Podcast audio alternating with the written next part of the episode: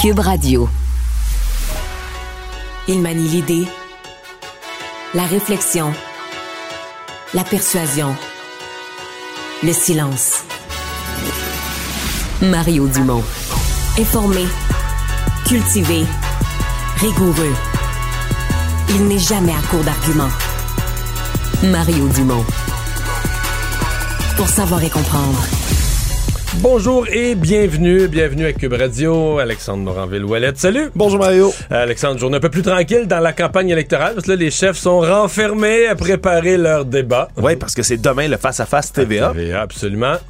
Mais toi, aujourd'hui, tu vas nous arriver quand même avec du matériel exclusif, là, pièce d'un sondage. Oui, sondage léger réalisé pour le Journal de Montréal, TVA et la plateforme Cube qui va nous révéler, entre autres, quels candidats, selon les Québécois et Québécoises, mènent la meilleure campagne. Qui a fait la meilleure campagne jusqu'à maintenant, première, meilleure moitié de campagne. Mais tout de suite, on va rejoindre l'équipe de 100% Nouvelles.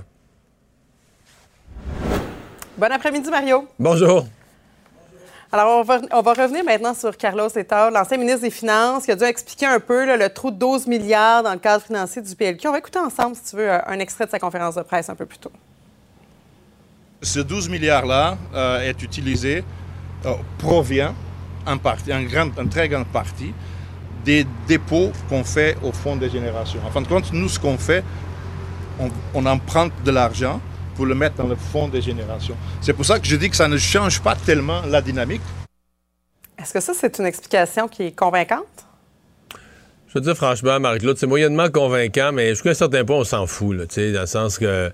Euh, est-ce que, est-ce que vraiment les gens étudient les cadres financiers des partis? Euh, c'est tout basé sur des, hypothèses. Oui, oui, les cadres financiers sont importants. Bon, tu sais, pour le Parti libéral, je dirais c'est une autre tuile. Il y a une erreur dans le cadre financier. Hier, M. Létard l'a avoué. Là. C'est coincé par le journaliste au téléphone. Il a avoué, oui, oui, vous avez trouvé une erreur. Aujourd'hui, il fournit une explication. J'aime ce qui me frappe beaucoup plus, là, ce que je trouve beaucoup plus bizarre. J'aime beaucoup M. Létard. C'est un monsieur que je respecte beaucoup, euh, sa carrière, que j'ai reçu en entrevue toujours avec beaucoup de plaisir. Même des fois, je l'ai appelé ici à Cube, je l'ai invité en entrevue comme, comme expert, là, même pas comme politicien. Mais dans cette campagne-ci, Marie-Claude, il n'est pas candidat. Or, les libéraux ont, tellement besoin de se renforcer dans leur comté. Il y a plusieurs comtés qui sont fragilisés. À mon avis, ils ont besoin de donner de la visibilité euh, à leurs candidats, aux gens qui sont sur les rangs. M. Létard a été un excellent ministre des Finances, c'est un bon député, mais il se retire de la vie politique. Et je comprends mal qu'à plusieurs reprises dans la campagne, alors qu'il y a certains députés qu'on a à peu près pas vus, que c'est bon, peut-être à cause de ses compétences pour parler de chiffres, mais Mme Manglade nous avait promis un autre monsieur, un monsieur Beauchemin qui vient de la Banque Scotia, moins d'expérience politique, mais c'est lui le nouveau, comme on dit, c'est lui le nouveau champion des finances et de l'économie au Parti libéral. On le voit peu. C'est plus ça qui me frappe que l'explication technique. Tu sais, le 12 milliards, d'après moi, tu pourrais mettre M. Létard avec 4-5 économistes, euh, puis le public viendrait vite perdu dans où est-ce qu'elle est la bonne explication. C'est pas facile à suivre, monsieur, madame, tout le monde. Mais c'est plus ça qui me frappe. C'est pourquoi les libéraux, dans l'état des difficultés qu'ils ont, ils ont besoin de se battre, revenir, sauver leur comté, des comtés importants. Comment on met à l'avant-scène quelqu'un qui, cette fois-ci, euh, n'est pas sur les rangs? Puis ça fait plus qu'une fois que ça arrive. Mais c'est surtout aussi que le Parti libéral se dit on est le parti de l'économie. Ouais. Ouais, mais tu sais, ben... si tu te fies au sondage puis à l'opinion publique des dernières années, le vrai drame pour le Parti libéral, c'est que François Legault leur a un petit peu tiré le tapis sous les pieds sur ce, sur ce sujet-là. Et quand tu demandes aux Québécois à qui ils font plus confiance pour différents thèmes économiques, euh, c'est la CAQ maintenant. Donc, euh, c'est pour les libéraux, disons que c'est... Je comprends qu'ils l'affirment, c'est un travail, puis on veut... pendant des années, le Parti libéral a été vu comme le parti de l'économie. Ils veulent ramener ça, et c'est de bonne guerre, là. Mais ouais, c'est sûr qu'une affaire comme ça, ça, ça aide pas. T'as as raison là-dessus, ça aide pas. Mais euh, je dirais le problème est, le problème est plus profond que ça, là. Quelques petits problèmes. Euh, maintenant, Éric Duhem, euh, c'est à son tour de présenter son cadre financier, le dernier parti à le faire. Là, on veut euh, faire payer moins d'impôts, ralentir les dépenses, stimuler, en stimulant la concurrence. Qu'est-ce que tu as pensé du cadre financier du Parti conservateur du Québec? Bon, il y a toujours une part de réduction des dépenses qu'on ne veut pas définir, qu'on ne veut pas détailler. Peut-être que c'est stratégiquement habile de le, faire ainsi. Euh, je vais dire de l'autre côté que c'est une... Euh, c'était quand même audacieux. Ça démontre la confiance d'Éric Duhem, qui n'a pas d'expérience en débat, euh, la veille du débat, alors que les autres chefs euh, restent, euh, restent à l'écart, vraiment en préparation de débat. Lui, de sortir c'était ce matin, il n'a pas mis toute sa journée là-dessus, mais quand même, il a présenté son cadre financier. Ça veut dire qu'il a concentré une partie de ses énergies du dernier 48 heures avant le face-à-face à cet exercice de cadre financier. donc ça, il y a une prise de risque, ou bien qu'il est bien, bien, bien confiant et bien préparé pour le face-à-face de, de, demain. pour le reste, il y a quand même l'avantage. Tu as toujours un avantage quand tu es seul sur ton terrain. Et sur ce terrain-là, Éric Duhem, c'est vrai qu'il donne pas tous les détails sur comment il va réduire les dépenses, mais il est le seul à vouloir le faire. Il est le seul de tous les partis, tous les autres disent ah faut investir dans nos services publics, faut dépenser, dépenser, dépenser. Il est le seul qui dit ben attention, l'État est déjà gros, euh, beaucoup de structures, etc. Il y a moyen de faire des économies. Et ça c'est à son avantage. Dans une lutte à cinq, il faut toujours se souvenir que quand il y a un sujet où tu te démarques clairement, tu marques des points. Tu, vas chercher. Il y a des gens qui pensent ça dans la société. Il y a des gens qui partagent ce point de vue-là et qui se reconnaissent dans un seul parti. Tout à l'heure, j'avais Manon Masson en entrevue avec nous qui mise, euh, bon, on sait euh, euh, que Québec solidaire mise beaucoup sur les énergies vertes. Et là, le Parti conservateur veut quand même aller chercher 394 millions avec les hydrocarbures, entre autres avec les gaz de schiste. Ça fait longtemps qu'on n'a pas parlé de gaz de schiste au Québec. C'est vrai, mais tu vois, au Royaume-Uni, la nouvelle première ministre qui, qui a été qui a remplacé Boris Johnson. on n'a pas parlé d'elle longtemps parce que le lendemain ou le surlendemain de son assermentation, la reine est décédée. Au Royaume-Uni, c'est la reine qui a, qui on voit les gens défiler à Westminster Hall pour aller lui rendre hommage dans Chapelle Ardente. Donc ça a pris toute la place. Mais la nouvelle première ministre, dans le petit bout de temps où elle a pu gouverner avant le décès de la reine ou faire des annonces, c'est ça qu'elle a annoncé. Là. Il manque de gaz naturel, il y a une crise énergétique au Royaume-Uni. Elle veut relancer elle aussi l'exploitation, les gaz de schiste, etc. Donc là-dessus, en fait, je serais tenté de te répondre presque la même réponse que pour les finances publiques. Tu as quatre partis qui disent qu'ils ont voté à l'Assemblée nationale un projet de loi pour mettre fin à toute exploration, toute exploitation des hydrocarbures. Alors, de l'avis de bien des électeurs, Éric Duhem arrive avec un discours qui est moins environnementaliste, il n'y a pas de doute, mais qui est peut-être plus réaliste parce que des hydrocarbures, on ne veut pas en produire. Mais il n'y a personne au Québec qui a dit qu'on va arrêter d'en consommer. on va tout, tout, tout, tout importer. On va importer de l'Ouest canadien, on va importer des États-Unis, on va importer d'autres pays du monde. On ne veut pas en produire nous-mêmes, mais on va continuer d'en consommer jusqu'en 2050, d'en utiliser, d'en acheter, d'en brûler. Alors lui dit, ben non, on va, on va faire de l'exploitation. Par contre, le montant c'est étiré, comme on dit, c'est tirer le coup, de mettre un montant de redevance parce que euh, ce serait assez lourd. Là. Mettons qu'il est élu euh, demain matin, euh, il, ne commencera pas à explorer et exploiter la semaine d'après. Le temps que des compagnies s'installent, changer la réglementation, défaire ce que les autres gouvernements ont fait. ça va prendre qu'avant avant que des revenus significatifs commencent à rentrer dans l'État, ça va prendre un petit bout de temps. Est-ce qu'il est trop optimiste là-dessus? Certains pourraient prétendre que oui. Peut-être autre sujet aussi va devoir s'expliquer, c'est les billets à 500 dollars pour la place VIP pour un, événement partisan. Je pense que c'est vendredi. Euh, là, la limite, c'est 200 dollars. Est-ce que ça, c'est un manque d'expérience, selon toi? Alors, euh, la loi, la loi est simple et claire. En fait, c'est incompréhensible qu'on puisse, euh, dans un écrit comme celui-là, euh, proposer sur la place publique, sur les réseaux sociaux, un geste qui, à sa face même, est illégal.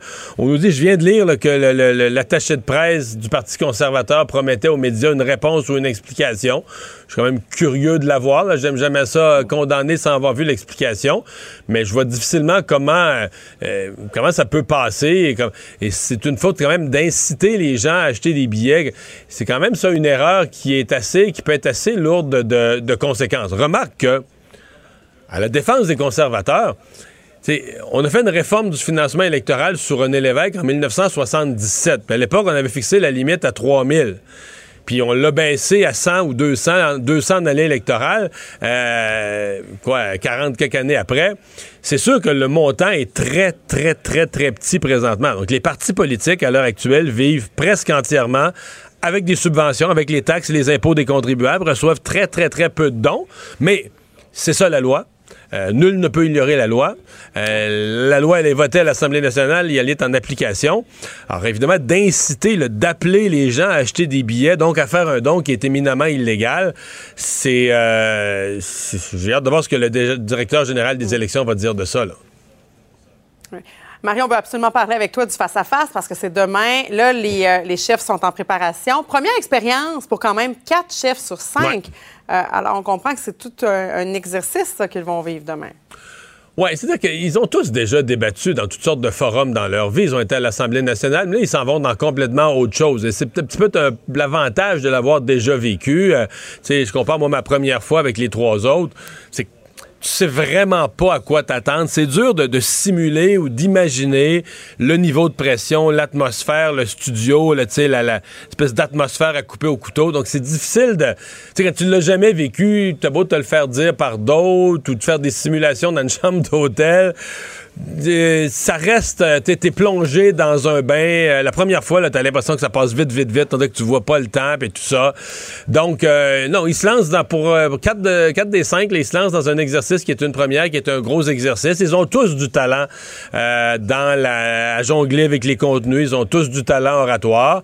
Mais c'est quoi? Comment ils vont réagir chacun à la pression? Tu euh, tu joues vraiment euh, l'avenir de ton parti. Ils ont tous en tête. si, si, avec le face-à-face, je gagne 2-3 points, je gagne du momentum, j'enlève ces points-là aux autres partis, je viens de gagner un paquet de comtés. Euh, à l'inverse, si je déçois au débat, ben là, pour certains, ils vont dire, ça, comme on dit, c'est la fin des haricots. Ceux dont la campagne bat un peu de l'aile, d'ici en plus, tu te plantes au face-à-face, c'est la fin des haricots. Ça va être très difficile à remonter. Mais évidemment, celui qui a le plus à perdre, ben, c'est François Legault. Il va être attaqué de toutes parts. Lui, il part très en avance dans les sondages. Fait lui, comme on dit, il n'y a plus grand-chose à gagner, tout à perdre. Mario, comme tu l'as vécu, on a envie de t'entendre sur une note peut-être plus personnelle. Est-ce que tu aurais un, conseil à donner au chef? Bien, à cette étape-ci, euh, moi, le premier conseil, c'est de préparer le début. C'est de préparer le début, euh, les remarques d'introduction, les premiers sujets, le premier bloc. Euh, c'est le moment où tu vas être le plus nerveux. S'il y en a un qui est à répéter, tu tes, habiletés naturelles, tes talents naturels, comme on dit, vont, te rattraper en cours de débat au fur et à mesure que la nervosité va, tomber et tu vas te réchauffer. Donc, s'il y a quelque chose d'important à préparer, c'est vraiment le début. L'autre conseil, tu sais, euh, ben, je sais que pour certains, mais c'est d'être pas trop scripté. Là. Il reste que on parle au monde. Ce sont des gens habitués qui, sont habitués. Tu es, débarques dans un, dans un petit groupe communautaire, dans un souper au bin, tu leur donnes un micro, ils vont prendre la parole 3-4 minutes, ils vont parler aux gens, ils vont intéresser les gens. C'est des chefs politiques. S'ils sont rendus où est-ce qu'ils sont rendus, c'est parce qu'ils ont convaincu souvent du monde dans leur vie. Donc là... Euh, c'est d'être pas trop scripté, c'est de garder ce côté je parle au monde et non pas je suis un robot avec un texte appris puis que là ça, les gens entendent ça mais ça les touche pas, ça touche pas le cœur des gens parce que c'est tellement mécanique. Donc c'est ça, c'est de garder une communication humaine mais c'est beau à dire, t'as la nervosité, t'as la pression, t'as le cadran, il reste 22 secondes. T'as plusieurs euh, as plusieurs paramètres à gérer en même temps, avec c'est facile de dire faut rester détendu, avoir une communication humaine, mais c'est pas si simple une fois que tu es là. C'est tellement important que c'est un, c'est un moment assez crucial dans la campagne. Merci beaucoup, Merci, Marie-Claude. Au revoir. Au revoir. Savoir et comprendre l'actualité. Alexandre Morand-Villouellette. Alors, Alexandre, dans les derniers instants, on a appris que des individus ont été arrêtés en lien avec euh, l'agression qui est survenue à Québec, l'agression sauvage, un jeune de 19 ans qui avait reçu un coup de canne de fer sur la tête. Ouais, dans Saint-Roch, agression armée survenue dans, la nuit de samedi à dimanche qui a interpellé beaucoup de gens, entre autres en raison de la vidéo de, de, de l'agression, ni plus ni moins, qui a été diffusée sur les réseaux sociaux. Les événements ont été relatés à la fois par des témoins et par le père de la victime au journal. On dit que c'est pendant des photos qui était prise dans le cadre d'un enterrement de vie de garçon qu'on aurait profité du côté d'un des deux individus arrêtés aujourd'hui pour faire des attouchements à l'une des amies d'un jeune homme de 19 ans. Celui-ci se serait interposé et à ce moment-là, le deuxième individu, à l'aide d'une canne en métal, l'aurait frappé violemment derrière la tête. C'est évanoui, tombé au sol. On a vu les images. Exactement. Il est toujours là aux soins euh, à l'hôpital. On craint même là pour sa santé. Euh, les deux hommes sont âgés, eux, de 39 ans, sont détenus, vont comparaître au palais de justice. C'est des gars de quasiment de 40 ans qui ont fait ça. Ah oui, oui, presque donc 39 ans, là, 20 ans plus vieux que le jeune homme. Ça aurait pas été plus génial s'il y, avait eu 18 ou 19, mais il me semble, je sais pas on se serait attendu à ce qu'il y ait un comportement peut-être plus mature, plus exemplaire dans cette situation-ci. Euh, quoi qu'il en soit, ils vont comparaître au palais de justice de Québec demain. Un pour agression armée, voie de fait grave, l'autre pour agression sexuelle en raison des attouchements qui auraient été commis parce à que ce moment-là. celui qui a frappé n'est pas celui qui a taponné, là, c'est une passe C'est ce qu'on comprend, effectivement Donc, il a de comme par les défendu son chum avec un coup de barre, d'un coup de canne de fer sur la tête. Exact. Donc, il aurait défendu son, son ami de 39 ans du jeune homme de 19 ans. Disons, c'est pas... euh, Fait que plutôt de il- dire ça pas l'air fort pantoute de dire à son histoire-là. chum, il lâche là, là, c'est une jeune fille, lâche là, laisse-le tranquille. Mais il s'est interposé. Exactement, interposé avec un coup de canne de métal. Vraiment, euh, les, les images, là, si vous ne les avez pas vues, sont absolument horrifiantes dans ce dossier-là. Et le service de police mentionne être encore à rencontrer des témoins importants dans cette histoire et demande des- aux gens là, qui auraient eu des informations, qui auraient été dans le coin, donc, de les contacter le plus rapidement possible. Bon, ben on va surveiller comment tout ça va se développer, mais c'est une excellente nouvelle que les individus aient pu être arrêtés. Pour savoir ce qu'il y a à comprendre, Mario Dumont.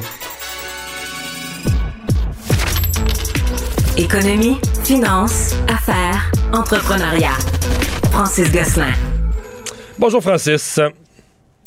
Salut Mario, ça va? Oui, euh, l'étude, une étude de Cyrano, de, l'organisme Cyrano, euh, qui s'est penchée sur les grosses inquiétudes des Québécois. Souvent, l'inquiétude numéro un des, des humains en général, c'est la santé.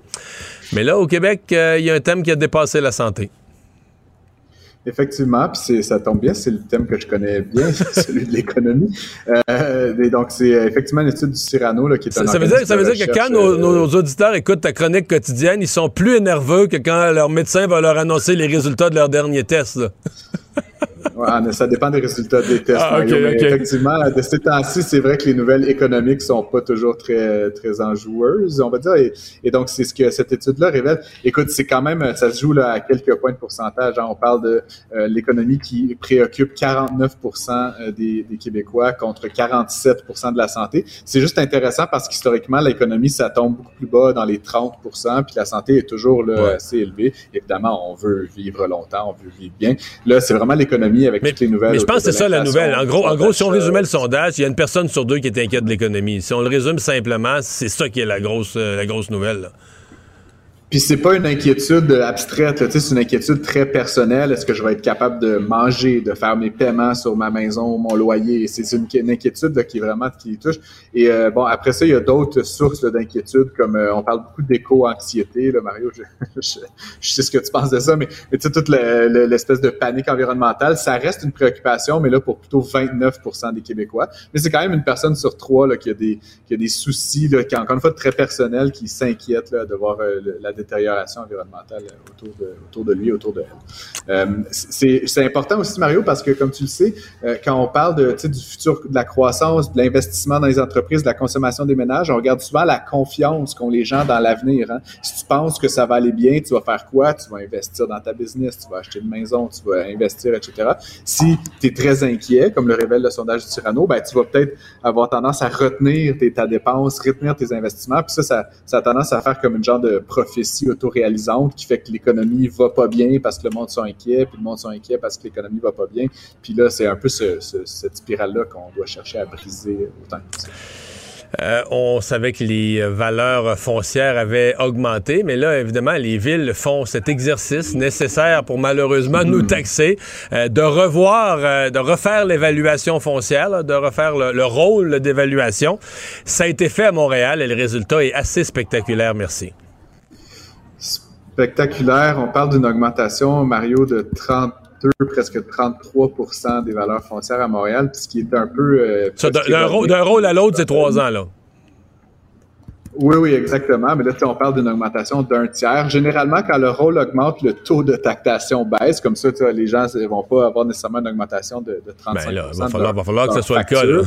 Euh, ce qui, est, ce qui est intéressant, par contre, Mario, c'est que la dernière fois qu'on a vu un bond comme ça dans un rôle, c'était en 2007, une augmentation de 38,6% dans un rôle. Puis 2007, c'est quoi? C'est juste avant l'effondrement du marché immobilier américain, mais qui avait aussi mené à une stagnation, voire légère baisse au Canada. Donc, c'est comme si les villes, puis là, en l'occurrence, la ville de Montréal, étaient toujours un peu décalées face à la réalité. Et tu lis comme moi depuis quelques semaines, quelques mois, toutes les grandes banques canadiennes qui disent que l'immobilier va perdre 5, 10, 15. Je pense que la RBC a même parlé de baisse qui pourrait aller jusqu'à 40% dans les prix immobiliers. Puis là, la ville, ben, évidemment, elle, doit se financer. On comprend sa, logique, mais elle y va plutôt en ajustant avec une forte hausse. Sauf que la ville se base sur les transactions. Tu sais, les valeurs foncières, c'est fixé à partir des transactions qui se sont réalisées je suis pas spécialiste, au cours de la ou des dernières années. Alors, c'est pas surprenant, là, si tu prends les transactions qui sont survenues, mettons, euh, l'année passée, l'automne passé, l'hiver passé, euh, comme base de référence, on, comprend là, que tu mesures une explosion des valeurs foncières. Exactement, mais un peu comme le fait la Banque centrale du Canada, puis comme je te dis, il y a comme un lag, tu sais, puis là, c'est des transactions qui ont été faites il y a comme plusieurs mois, qu'on s'entend que c'était au haut d'une espèce de bulle spéculative qu'on vivait, et à Montréal tout particulièrement, tu sais, où il y avait vraiment une pénurie de logements, les gens en surenchère sur pratiquement tout ce qui venait sur le marché, et donc la ville utilise ça. Écoute, juste pour donner des chiffres aux auditeurs, la résidence euh, familiale moyenne euh, à Montréal, selon le nouveau rôle foncier, c'est 840 000 de moyenne, mais tu sais, 840 000 Donc la résidence résidence familiale, la résidence familiale moyenne, est à 840. Exact. Et le condo, là, la copropriété, euh, un appartement, presque 500 000 à 492 400. Donc, donc ça, ça, en tout cas, moi qui connais quand même un peu bien ce marché-là, ça ne correspond pas à la réalité. donc, donc, on voit qu'il y a comme un déphasage un peu haussier. Je devine que la ville va, comme je le disais, baisser le taux, puis ça, on va le voir dans le dépôt prochain budget municipal, quel taux de taxation ils vont retenir pour éviter là, euh, de, projeter les gens à l'exode ou à, des voies de contournement par rapport à ça. Et finalement, un tribunal de l'Union européenne qui a maintenu la sanction contre Google. Oui, ben c'est, euh, je trouve que c'est une nouvelle importante parce que, tu sais, contrairement à l'Amérique du Nord, l'Europe est très agressive du point de vue judiciaire contre les GAFA. Euh, et il y avait donc un tribunal qui avait condamné Google à payer une amende record de 4,3 milliards de dollars. Donc, tu sais, c'est pas du petit. Euh, Pourquoi c'est les lois sur la concurrence? notamment pour Exactement. Et ça me, ça me rappelle beaucoup, Mario, une vieille, vieille histoire. Tu te rappelleras de Microsoft qui avait été condamné aux États-Unis pour euh, avoir obligé les gens qui achetaient des ordinateurs euh, personnels à installer Internet Explorer à l'époque. Ça, c'est une histoire qui date du début des années 2010. Euh, ben, Bruxelles, dans le fond, fait la même chose, mais là, sur les appareils mobiles et, dans le fond, accuse Google d'un comportement anticoncurrentiel pour l'installation du moteur de recherche Chrome sur les appareils dotés d'Android. Et donc, ils ont été condamnés et là, donc la nouvelle, c'est qu'ils ont, euh, il y a une cour d'appel, si tu veux, la Cour européenne qui a euh, dans le fond, baissé de 200 millions l'amende, mais confirmé en gros qu'il y avait faute. Et donc, baisse de 4,3 à 4,1 milliards. Je sais pas ce que ça change là, pour Google. 2 euros. Ça change pas grand-chose. ouais, c'est ça. Google, fonctionne pas mal à, Google fonctionne pas mal à US. Fait qu'en fait, d'après moi, l'économie est plus grosse d'avoir, s'il avait payé la première fois, là, versus avoir reporté le paiement maintenant, la baisse du taux de change, la baisse de la valeur de l'euro leur fait une économie plus grosse que la petite réduction qu'ils ont eue sur l'amende. C'est fort possible, mais ça veut quand même dire là, pour l'avenir que l'Europe va continuer à vraiment avoir une, approche très agressive, comme je disais, là, contre les fabricants euh, et les, les, gens qui déploient des solutions numériques, notamment des grandes entreprises américaines comme Google, Apple, etc. Euh, donc, Google, évidemment, s'est dit déçu par la décision. on, ne paye pas casually 4 milliards d'amendes. C'est un peu décevant, on peut se le dire. Euh, mais à mon avis, ils vont arrêter cela parce qu'évidemment, à chaque à chaque fois, c'est énormément de frais euh, judiciaires qui sont engendrés, puis il y a peu de chances qu'une troisième cour reverrait cette condamnation-là. Ça doit-tu les faire suer aujourd'hui de savoir que plein de monde vont sur Google pour chercher là, condamnation, Google, concurrence, Bruxelles? Exactement. Puis il faut dire, comme je le disais, là, que euh, Google euh, a fait 209 milliards de dollars en 2021. Fait que, tu sais, 4 milliards, c'est pas le fun, mais en même temps, c'est pas, pas très grave. Ils vont survivre, ils vont passer à travers. Ils vont survivre. Francis, à demain, merci. Très bonne journée. Bye. Il nage avec les mots des politiciens comme un poisson dans l'eau. Mario Dumont. Pour savoir et comprendre. Cube Radio.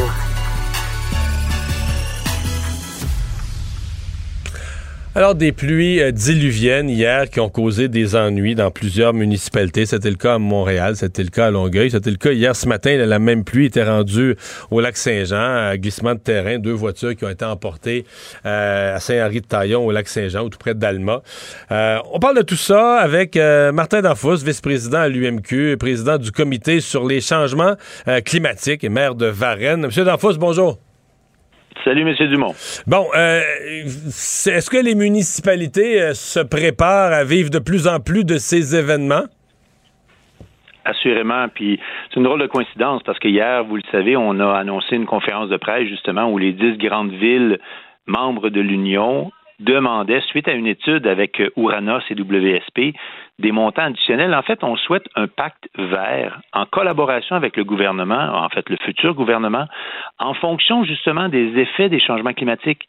Puis que ce soit les tornades, que ce soit les glissements de terrain, que ce soit les précipitations, les inondations, les chaleurs extrêmes. Puis c'est drôle parce qu'on fait ça hier matin, puis en après-midi, on parle de pluie diluvienne. C'est quoi que c'est organisé avec le gars des vues, là? Mais malheureusement, on a eu une réponse défavorable de notre premier J'entendais quand même des gens dire, ben là, hier, il y a eu une, grosse pluie, très, très, très grosse pluie, là, mais il y en a déjà eu à Montréal, euh, des refoulements d'égouts, il y a ça à toutes les quelques années, m'amener euh, quelques quelques minutes ou une coupe d'heure de pluie très forte, puis les égouts refoulent à un endroit. Est-ce que parce que là maintenant, dès qu'un événement arrive, on l'associe au changement climatique. Est-ce que pour vous, il n'y a pas de doute là, c'est la pluie d'hier, c'est euh, les changements climatiques?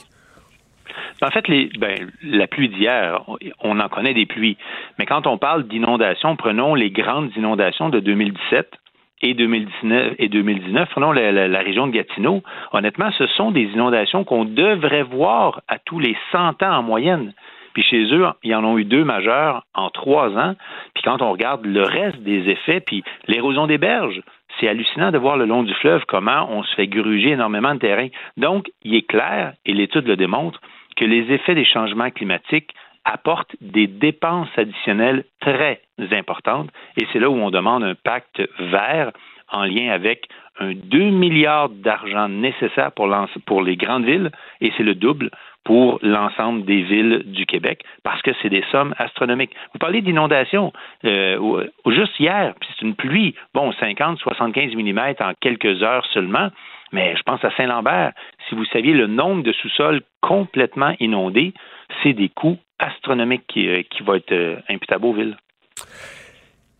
Le pacte que vous avez proposé hier, je veux dire, euh, je disais en ondes, ben, les villes, les villes ont toujours demandé de l'argent au gouvernement. Là, dire, là, là, maintenant, vous le demandez sous l'angle des changements climatiques parce que c'est ce qui marche dans l'opinion publique, c'est ce qui est à la mode. Mais je dire, un nouveau pacte fiscal, l'idée d'un partage de dépenses, euh, d'aller chercher 2 euh, milliards du gouvernement du Québec. Je veux dire, à chaque congrès de l'UMQ, j'ai entendu ça. Donc, c'est vous redemandez. Puis je dis pas que c'est pas justifié. Là, les villes ont besoin d'argent, mais euh, bon, cette fois-ci, c'est sous le thème des changements climatiques climatique qu'on le demande.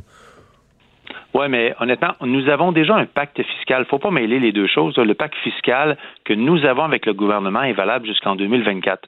On ne parle pas de ça. On parle des effets des changements climatiques sur l'impact des villes. Puis vous le savez, là, nos réseaux d'égouts, malheureusement, sont pas adaptés à la nouvelle euh, température que nous connaissons. Donc, si vous aviez ces, 2 milliards, euh, mettons, vous, dans votre ville, à Varennes, vous faites quoi comme travaux pour dire je me, je me prépare au changement climatique? Bien, c'est intéressant parce que Varennes est longé par le fleuve. Puis, il y a 25 ans, les dernières 20 ans, on a perdu à peu près un mètre de berge dans le long du parc de la commune.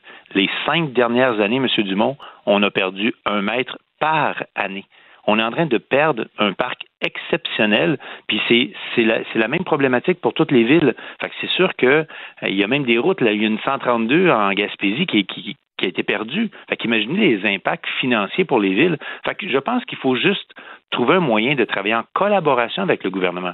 C'est pas juste le gouvernement qui peut régler ça, c'est surtout pas juste les villes parce qu'il va manquer de moyens pour y arriver. Mais de travailler ensemble pour se préparer. Il y a personne qui ne croit pas qui a des effets sur les changements climatiques. On les vit. Regardez les glissements de terrain là, dans la région de Saguenay, puis ce que vous avez annoncé tantôt, dernièrement. On ne vivait pas ça avant. Mais là, aujourd'hui, là, force est d'admettre, regardez le nombre d'inondations. Là, on est chanceux, on est dans une région où il n'y a pas encore de feu de forêt. On se croise les doigts. regardez dans, dans l'Ouest canadien, puis un peu ailleurs. regardez l'impact des sécheresses partout dans le monde. On n'a jamais entendu ça à ce point-là. C'est énorme. Donc, il est inévitable qu'il y ait un changement qui, qui s'opère en ce moment. On a vu passer quelques, quelques articles au cours des, euh, des, dernières semaines, là, comme quoi le gouvernement fédéral était en réflexion, les compagnies, les grandes compagnies d'assurance aussi, euh, pour euh, comment dire, repartager la facture, forcer peut-être des assureurs privés à élargir leurs assurances, euh, inondations, etc. Donc, euh, pour les mêmes raisons, pour euh, aider à couvrir, quitte à ce que même le gouvernement subventionne les, compagnies d'assurance, mais pour que les municipalités, les gouvernements ne soient pas les seuls en cas de catastrophe, mais que les biens privés soient protégés par les assureurs privés. Est-ce que vous croyez qu'il faut aller plus loin dans cette réflexion-là? Ben, c'est une très bonne réflexion, M. Dumont, que vous avez là, parce que pourquoi les assureurs se posent la question, c'est que lorsque, bon, prenons l'Ouest canadien qui a vécu, je pense, la région de Calgary, des inondations hallucinantes, ben là, les assureurs se retournent vers leurs clients qui sont inondés en disant, mais désolé, c'est act of God. Fait que dans ce contexte-là, vous n'êtes pas couvert. Donc, les clients se retournent vers leur gouvernement, leur municipalité, puis là, ils sont pris, puis honnêtement, c'est un désastre que ces gens-là vivent. Donc, si les assureurs cherchent un moyen de couvrir, bien, il est clair que c'est la même chose pour nous, parce que autres réalisent qu'il y en a, qu'il y a des fréquences beaucoup plus importantes que ce qu'on a vécu dans le passé. Donc, il faut trouver ensemble des solutions. C'est pour ça qu'on tend la main gouvernement pour trouver à l'intérieur d'un pacte vert une collaboration pour être capable de trouver des solutions et même de prévenir ce qui s'en vient. Il y a des façons de prévenir. Regardez juste hier l'impact des égouts. Vous avez vu là à peu près toutes les photos où on voit des geysers sortir des égouts parce que nos systèmes souterrains ne sont pas adaptés pour répondre à cette intensité de pluie-là. Mais il y a des façons de les construire en prévention pour éviter ça que ça se retrouve justement dans les sous-sols des maisons. Mais ça prend des moyens, M. Dumont. Ça ne se fait pas juste avec les budgets que nous avons au niveau municipal. M. Danfous, merci beaucoup d'avoir été avec nous. Merci, au revoir. Le maire de Varennes et vice-président de l'UMQ, Martin Danfous. Pour savoir ce qu'il y a à comprendre, Mario Dumont. Quand on s'estime sur le mot, Mario Dumont. On, on parle plus de ce qui devrait être fait. Là. C'est, quelque chose qui se construit. Isabelle Maréchal. Il y aura toujours des gens qui vont pas aimer ça. Il y, aura toujours des gens qui vont trouver Arte. La rencontre, Maréchal Dumont. Bonjour Isabelle. Bonjour Mario. Tu veux me parler de cette, euh, cette sortie euh, de l'ancienne gagnante de la voix, Valérie Carpentier, euh, qui raconte sa dépendance à des médicaments, en fait, à des, des, des, stimulants, et qui, bon, clairement, va pas bien, a pas nécessairement bien été ces derniers temps, mais mm-hmm. qui, bon, dit, voici, ce, voici ça contre quoi je me bats présentement pour m'en sortir. Voilà, tout à fait. C'est vraiment un cri du cœur qui m'a qui m'a touchée. elle parle d'émotions, euh, elle parle d'un mélange d'émotions qu'elle vit en ce moment. Ça va de la honte à la peur, du soulagement aussi parce qu'elle elle explique qu'elle a flushé ses, médicaments dans, dans, dans, les toilettes, sa prescription d'un médicament qui s'appelle Adderall, qui est connu pour euh, être euh, donné à ceux qui ont des problèmes de troubles de l'attention. Il peut être donné également dans d'autres situations, mais normalement, tu n'es pas supposé avoir de la grosse dépendance comme ça. C'est ce qu'on dit, en tout cas. En tout cas, elle, elle a vécu beaucoup d'anxiété par rapport à tout ça, mais surtout de la dépendance et énormément d'effets secondaires. Et pourquoi je voulais te parler de ça? Ben, d'abord, ça touche beaucoup de gens. Hein. Les problèmes d'insomnie, euh, c'est documenté. Il y a de plus en plus de gens qui sont obligés de, qui dépendent de, somnifères ou autres médicaments analgésiques pour dormir ou calmer une douleur, euh, une douleur physique souvent, hein, comme la maladie chronique peut en, causer, ou une douleur psychologique. Et ce qui est dommage, Mario, tu vois, c'est que je trouve que notre société aujourd'hui, au lieu de traiter les bobos, elle les endort. Et malheureusement, il y, a, tellement de médecins qui se sentent impuissants devant un, patient qui souffre. Moi, je peux te le dire parce que pendant des années, j'ai mal, j'ai souffert de migraines chroniques. Euh, ça t'empêche de dormir, ça t'empêche de vivre. Tu as mal à la tête, tu veux mourir, Mario. Et, heureusement, j'ai réussi à trouver un neurologue après des années de recherche, un neurologue qui m'a littéralement sauvé la vie. Te jure, il y a, un moment là, dont je me souviendrai toute ma vie où je me suis vue je me suis vue puis je me suis dit là j'ai plus de force parce que c'est très doux, c'est très souffrant, souffrir, c'est le cas de le dire. C'est très épuisant, devrais-je dire. C'est épuisant, t'en peux plus. C'est du matin au soir. Puis tu, sais, moi, je continue à travailler. Ben, je suis sûre que les gens là, qui écoutent se disent, oh mon Dieu, je, me reconnais dans ce qu'elle dit parce que les gens essayent de continuer parce que c'est un, une, la douleur se voit pas. Tu comprends? C'est pas comme, tu te promènes pas avec des béquilles. T'as pas un plâtre. C'est quelque chose qui, tu saignes pas. C'est pour ça que je te dis, les médecins, quand ça saigne, c'est facile. Tu mets un pansement, tu fais des points de suture, tu vas à l'hôpital, on traite, on sait exactement quoi faire. Mais dans le cas de la douleur chronique, ou dans le cas d'insomnie, comme la jeune Valérie Carpentier le dit, euh, dans toutes ces, maladies, puis il y en aura de plus en plus, ça peut également être des maladies auto-immunes dont, dont on sait qu'elles sont de plus en plus nombreuses et malheureusement peu documentées. Mais là, les patients se retrouvent face à eux-mêmes. Et devant la douleur, je vais te dire, tu ferais n'importe quoi. Moi, j'en étais au vaudou. Tu m'aurais dit, tu sais, si tu gobes telle pilule, là, ça, ça va marcher. J'ai à peu près tout essayé. Euh, j'ai résisté j'ai réussi à résister aux narcotiques, parce que je, me suis rendu compte à un moment donné que je n'étais plus capable de réfléchir. ça t'endort complètement, tu n'es plus toi-même. Euh, je trouve ça épouvantable que notre société en soit rendue là. C'est un abus, sais, l'abus de médicaments, que ce soit pour traiter un problème de sommeil, une insomnie ou tout autre douleur, ça peut pas passer par des opioïdes et des narcotiques, tu comprends? On se souvient de la crise du fentanyl. les gens meurent avec ça. Hmm.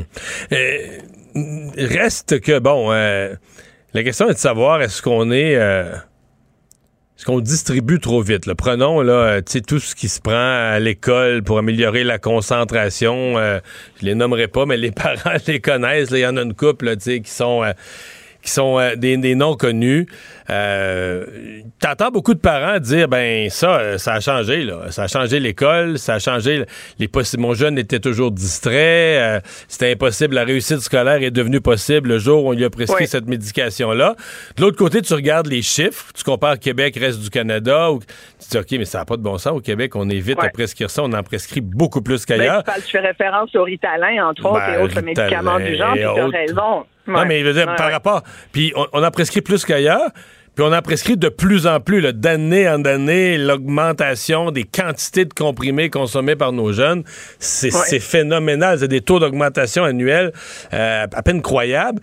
Donc là, c'est là qu'on a de la misère à balancer ça, à dire, ouais, pour certains enfants, il n'y a pas de doute que c'est nécessaire. Maintenant, est-ce qu'on est, euh, trop prompt à prescrire ça? Mais ben, moi, je pense que c'est clairement un gros oui. Dans le cas de, des enfants à l'école, moi, je t'avoue pendant une certaine époque, moi, j'ai résisté à ça parce que je, voulais. On, m'avait dit, par exemple, que euh, il y avait peut-être dans la famille un petit cas de TDAH. Euh, moi, je voyais plus ça comme une, désorganisation, puis des fois par tutorat ou par d'autres méthodes non médicamentées. Moi, j'y croyais beaucoup au fait d'être mieux organisé, tout ça. Bon, on n'a pas eu besoin de prendre de médicaments, mais, mais en même temps, j'allais dire, je juge pas les parents qui optent pour cette, cette médication parce que je connais des gens que ça a sauvé, ça a sauvé la famille. Il y a, y a, des y a des jeunes qui sont vraiment vraiment euh, euh, qui ont vraiment cet enjeu-là de troubles de déficit de l'attention euh, et, et, qui ont besoin d'être médicamentés. Fait, fait, oui, mais il faut que ça se fasse via un médecin, tu comprends? Visiblement, Valérie Carpentier, pourquoi son son histoire me fait te parler de ça aujourd'hui, c'est qu'elle elle, elle est toute seule par rapport à son à son problème de santé. Elle s'est comme auto-médicamentée. Il y a un médecin à la base tu vas me dire qu'il a dit, ben tiens, prends ça. Mais après, ayant des problèmes d'insomnie, puis tu sais, je veux pas parler de son cas plus qu'il faut parce que je n'ai pas parlé, je la connais pas personnellement sur cette histoire-là, mais je pense que je peux imaginer parce que dans bien des cas, c'est ce qui arrive, c'est que tu te, je vais parler de moi parce que c'est plus facile, je sais comment ça va, tu sais, euh, ou de ceux dans mon entourage qui le font aussi, c'est que tu dis, ben tiens, je vais en prendre une, bon, je vais en prendre deux, là, puis à un moment donné, c'est deux, puis trois, puis la quatrième, elle fait même plus effet. Puis c'est ça le problème. Et sais-tu qui sont ceux qui sont les plus grands consommateurs d'opioïdes et de narcotiques au Québec? Non. Les aînés. Ah oui, Nos ben, aînés, on les endort. On sait déjà pas où les mettre. On ne sait plus dans quel corridor ou dans quel CHSLD les parquer. Fait que et, et puis quand tu sonnes la cloche, là, on a tellement pas de bras pour aller les soulager qu'on dit Oh mon Dieu. Fait que là, c'est la petite pilule, puis s'il peut dormir longtemps, moi, je trouve ça épouvantable, épouvantable. Après, quelle autre, euh, quelle autre clientèle euh, euh, très fervente de ce genre de, médicaments? Malheureusement, c'est les étudiants qui en prennent beaucoup pour rester éveillés parce qu'ils doivent être. Souvent, ils travaillent beaucoup, ils dorment pas assez. Les jeunes, et, et, tous ces malades les CEA même. Ça fait que quand tu additionnes tout ce monde-là, ça fait pas mal de monde. sais. Puis ça peut pas, ça peut pas être une façon de soulager la douleur. Moi, je déplore qu'au Québec, on, les patients qui souffrent soient laissés à eux-mêmes et que le système de santé, qu'on nourrit quand même à coups de, gros dollars, soit pas capable de, de, mieux gérer la douleur. On est la douleur chronique au Québec, c'est le parent pauvre de toutes les maladies. C'est un mal quelque part, arrange-toi avec, mais tu viens pas retarder le groupe, c'est un peu ça. Moi, je te dis, je, je l'ai vécu, je l'ai vu aussi dans d'autres situations de gens très proches de moi et tu cherches des solutions. Euh, ce que je voulais aussi rajouter, c'est que dans le cas de Valérie Carpentier, elle, explique le, son arrêt cold turkey, puis je comprends qu'elle était juste plus capable, puis ça a été l'espèce de dernière chance. Elle dit là, je, le fais, là, je flush, puis c'est ben, comme ça, elle, elle, a pris son, son, dernier pot de pilule, puis elle l'a mis dans, dans la toilette. Exact. Elle a dit c'est assez, là, je suis plus capable, j'ai trop d'effets secondaires. Mais, tu sais, je, vérifiais ça cet après-midi, puis je regardais, c'est l'arrêt cold turkey, là, ce qu'on appelle d'un froide, c'est-à-dire paraître d'un coup. Euh, ça peut avoir des effets, ça aussi, hein, parce que là, son système, c'est comme une accoutumance. Euh, peut-être quelque chose qui est mieux de faire, avec, de s'asseoir avec le médecin, de dire je veux arrêter progressivement que de les. Complètement. Complètement. Et c'est pour ça qu'elle souffle. Elle, doit, elle doit trouver que c'est difficile parce que. Puis c'est rarement un succès.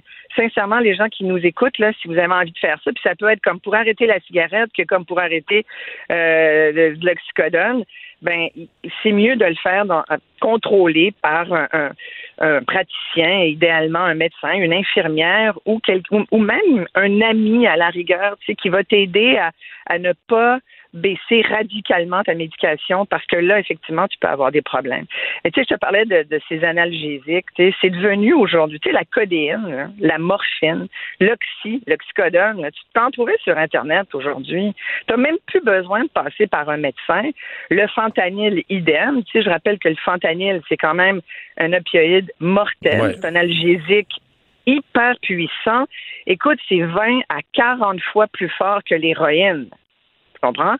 C'est comme, ça se peut juste pas. Puis les gens en prennent comme ça parce qu'ils n'ont pas d'autre issue. Quand tu as mal, tu es prêt à faire n'importe quoi. Et, c'est bien malheureux. Moi, il y a des cliniques de la douleur au Québec, il y en a peu. Les listes d'attente, devine combien de temps?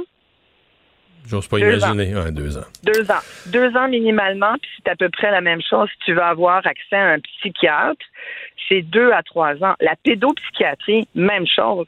T'es mieux de dire que ton jeune a une envie euh, très vive de s'enlever la vie pour que là, soudainement, les lumières du système s'allument, puis que peut-être le CLSC t'appelle rapidement. Mais tu vas rentrer dans le système, tu vas rester 24 heures, on va dire, OK, ben, il n'y a pas de passage à l'acte immédiat, il semble correct, on va te donner une prescription, puis tu vas ressortir.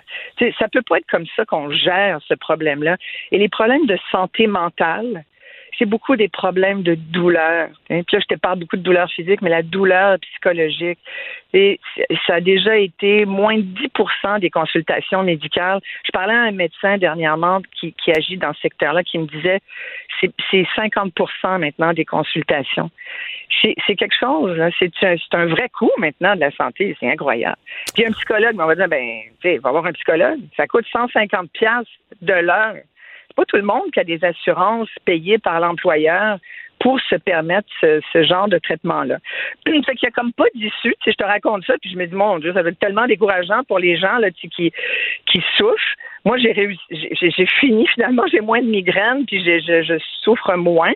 Euh, de temps en temps, ça revient, puis je me, j'ai comme une espèce de, panique là, qui me reprend parce que je me dis, oh mon Dieu, je peux pas revivre ça. Mais j'ai des gens très près de moi qui, en ce moment, prennent ce genre de médication et je m'inquiète pour eux. Et, et, et j'aimerais qu'on parle de ça beaucoup plus, Mario. Merci, Isabelle. Merci à, toi. À demain. Au revoir.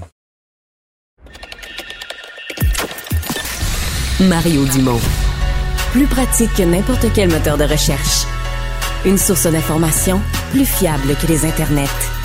Pour savoir et comprendre, Mario Dumont.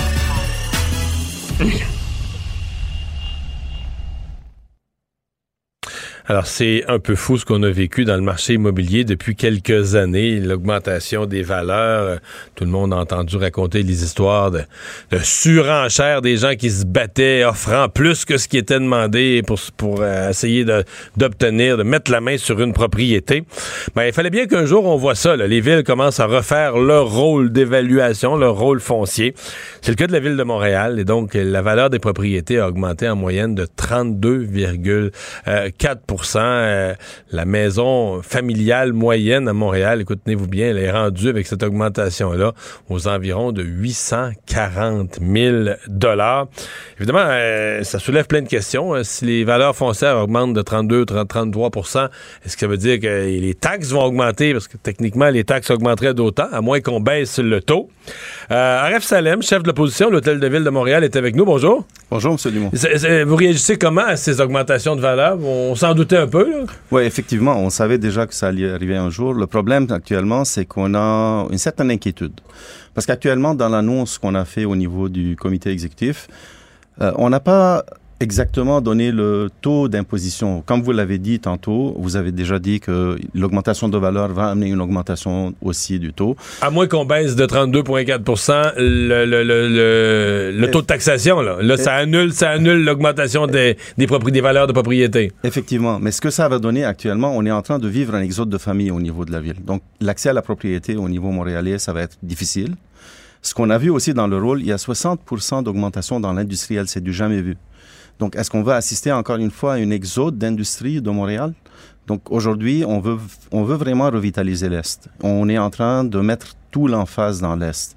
On sait déjà qu'une industrie, quelqu'un qui veut venir investir à Montréal, s'il veut aller dans l'Est, par exemple, de Montréal, euh, il va payer très cher pour l'industrie quand on a une augmentation de 60 il faut décontaminer des terrains. Ce qu'on est en train payer de très cher de taxes aussi, quand même. Payer très cher, absolument, mais aussi décontaminer un terrain. Donc tout ça, est-ce que est-ce que Montréal continue à être euh, attractive pour le développement économique?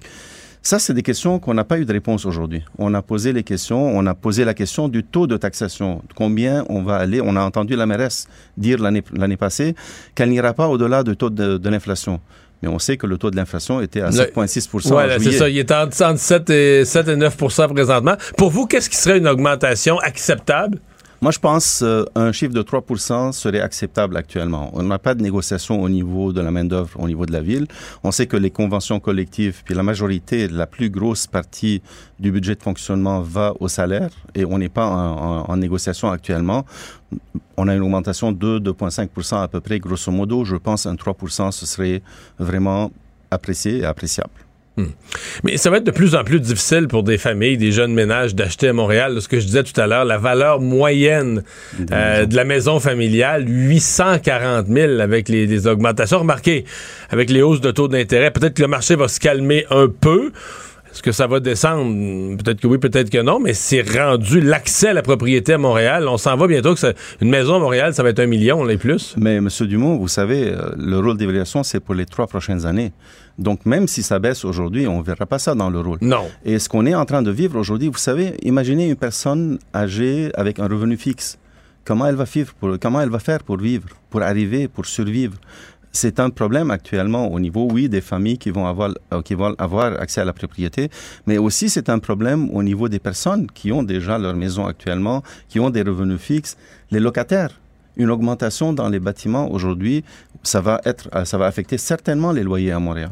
Donc, il y a, on est inquiet. C'est un constat euh, d'inquiétude que nous avons actuellement. Avez-vous l'impression que la, la, mairesse, parce que la, discussion qu'on a dans le fond, les gens, peu importe où ils habitent au Québec, elle va se poser dans votre ville, d'après moi, d'ici quelques mois ou d'ici un an.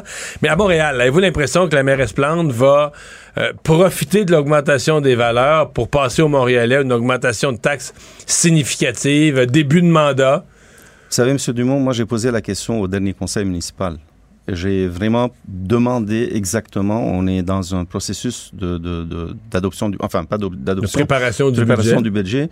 Et dans ce processus-là, j'avais demandé, franchement, c'est quoi le taux que vous envisagez? Parce que nous, les arrondissements, on prépare nos, arrondissements, nos, nos budgets avant la ville-centre. Et elle a esquivé la réponse. La réponse, j'avais, il n'y avait pas de réponse. Aujourd'hui, tous les journalistes qui étaient présents, ils voulaient savoir c'est quoi le taux d'imposition dans le prochain budget, chose que la présidente du comité exécutif n'était pas capable de dire.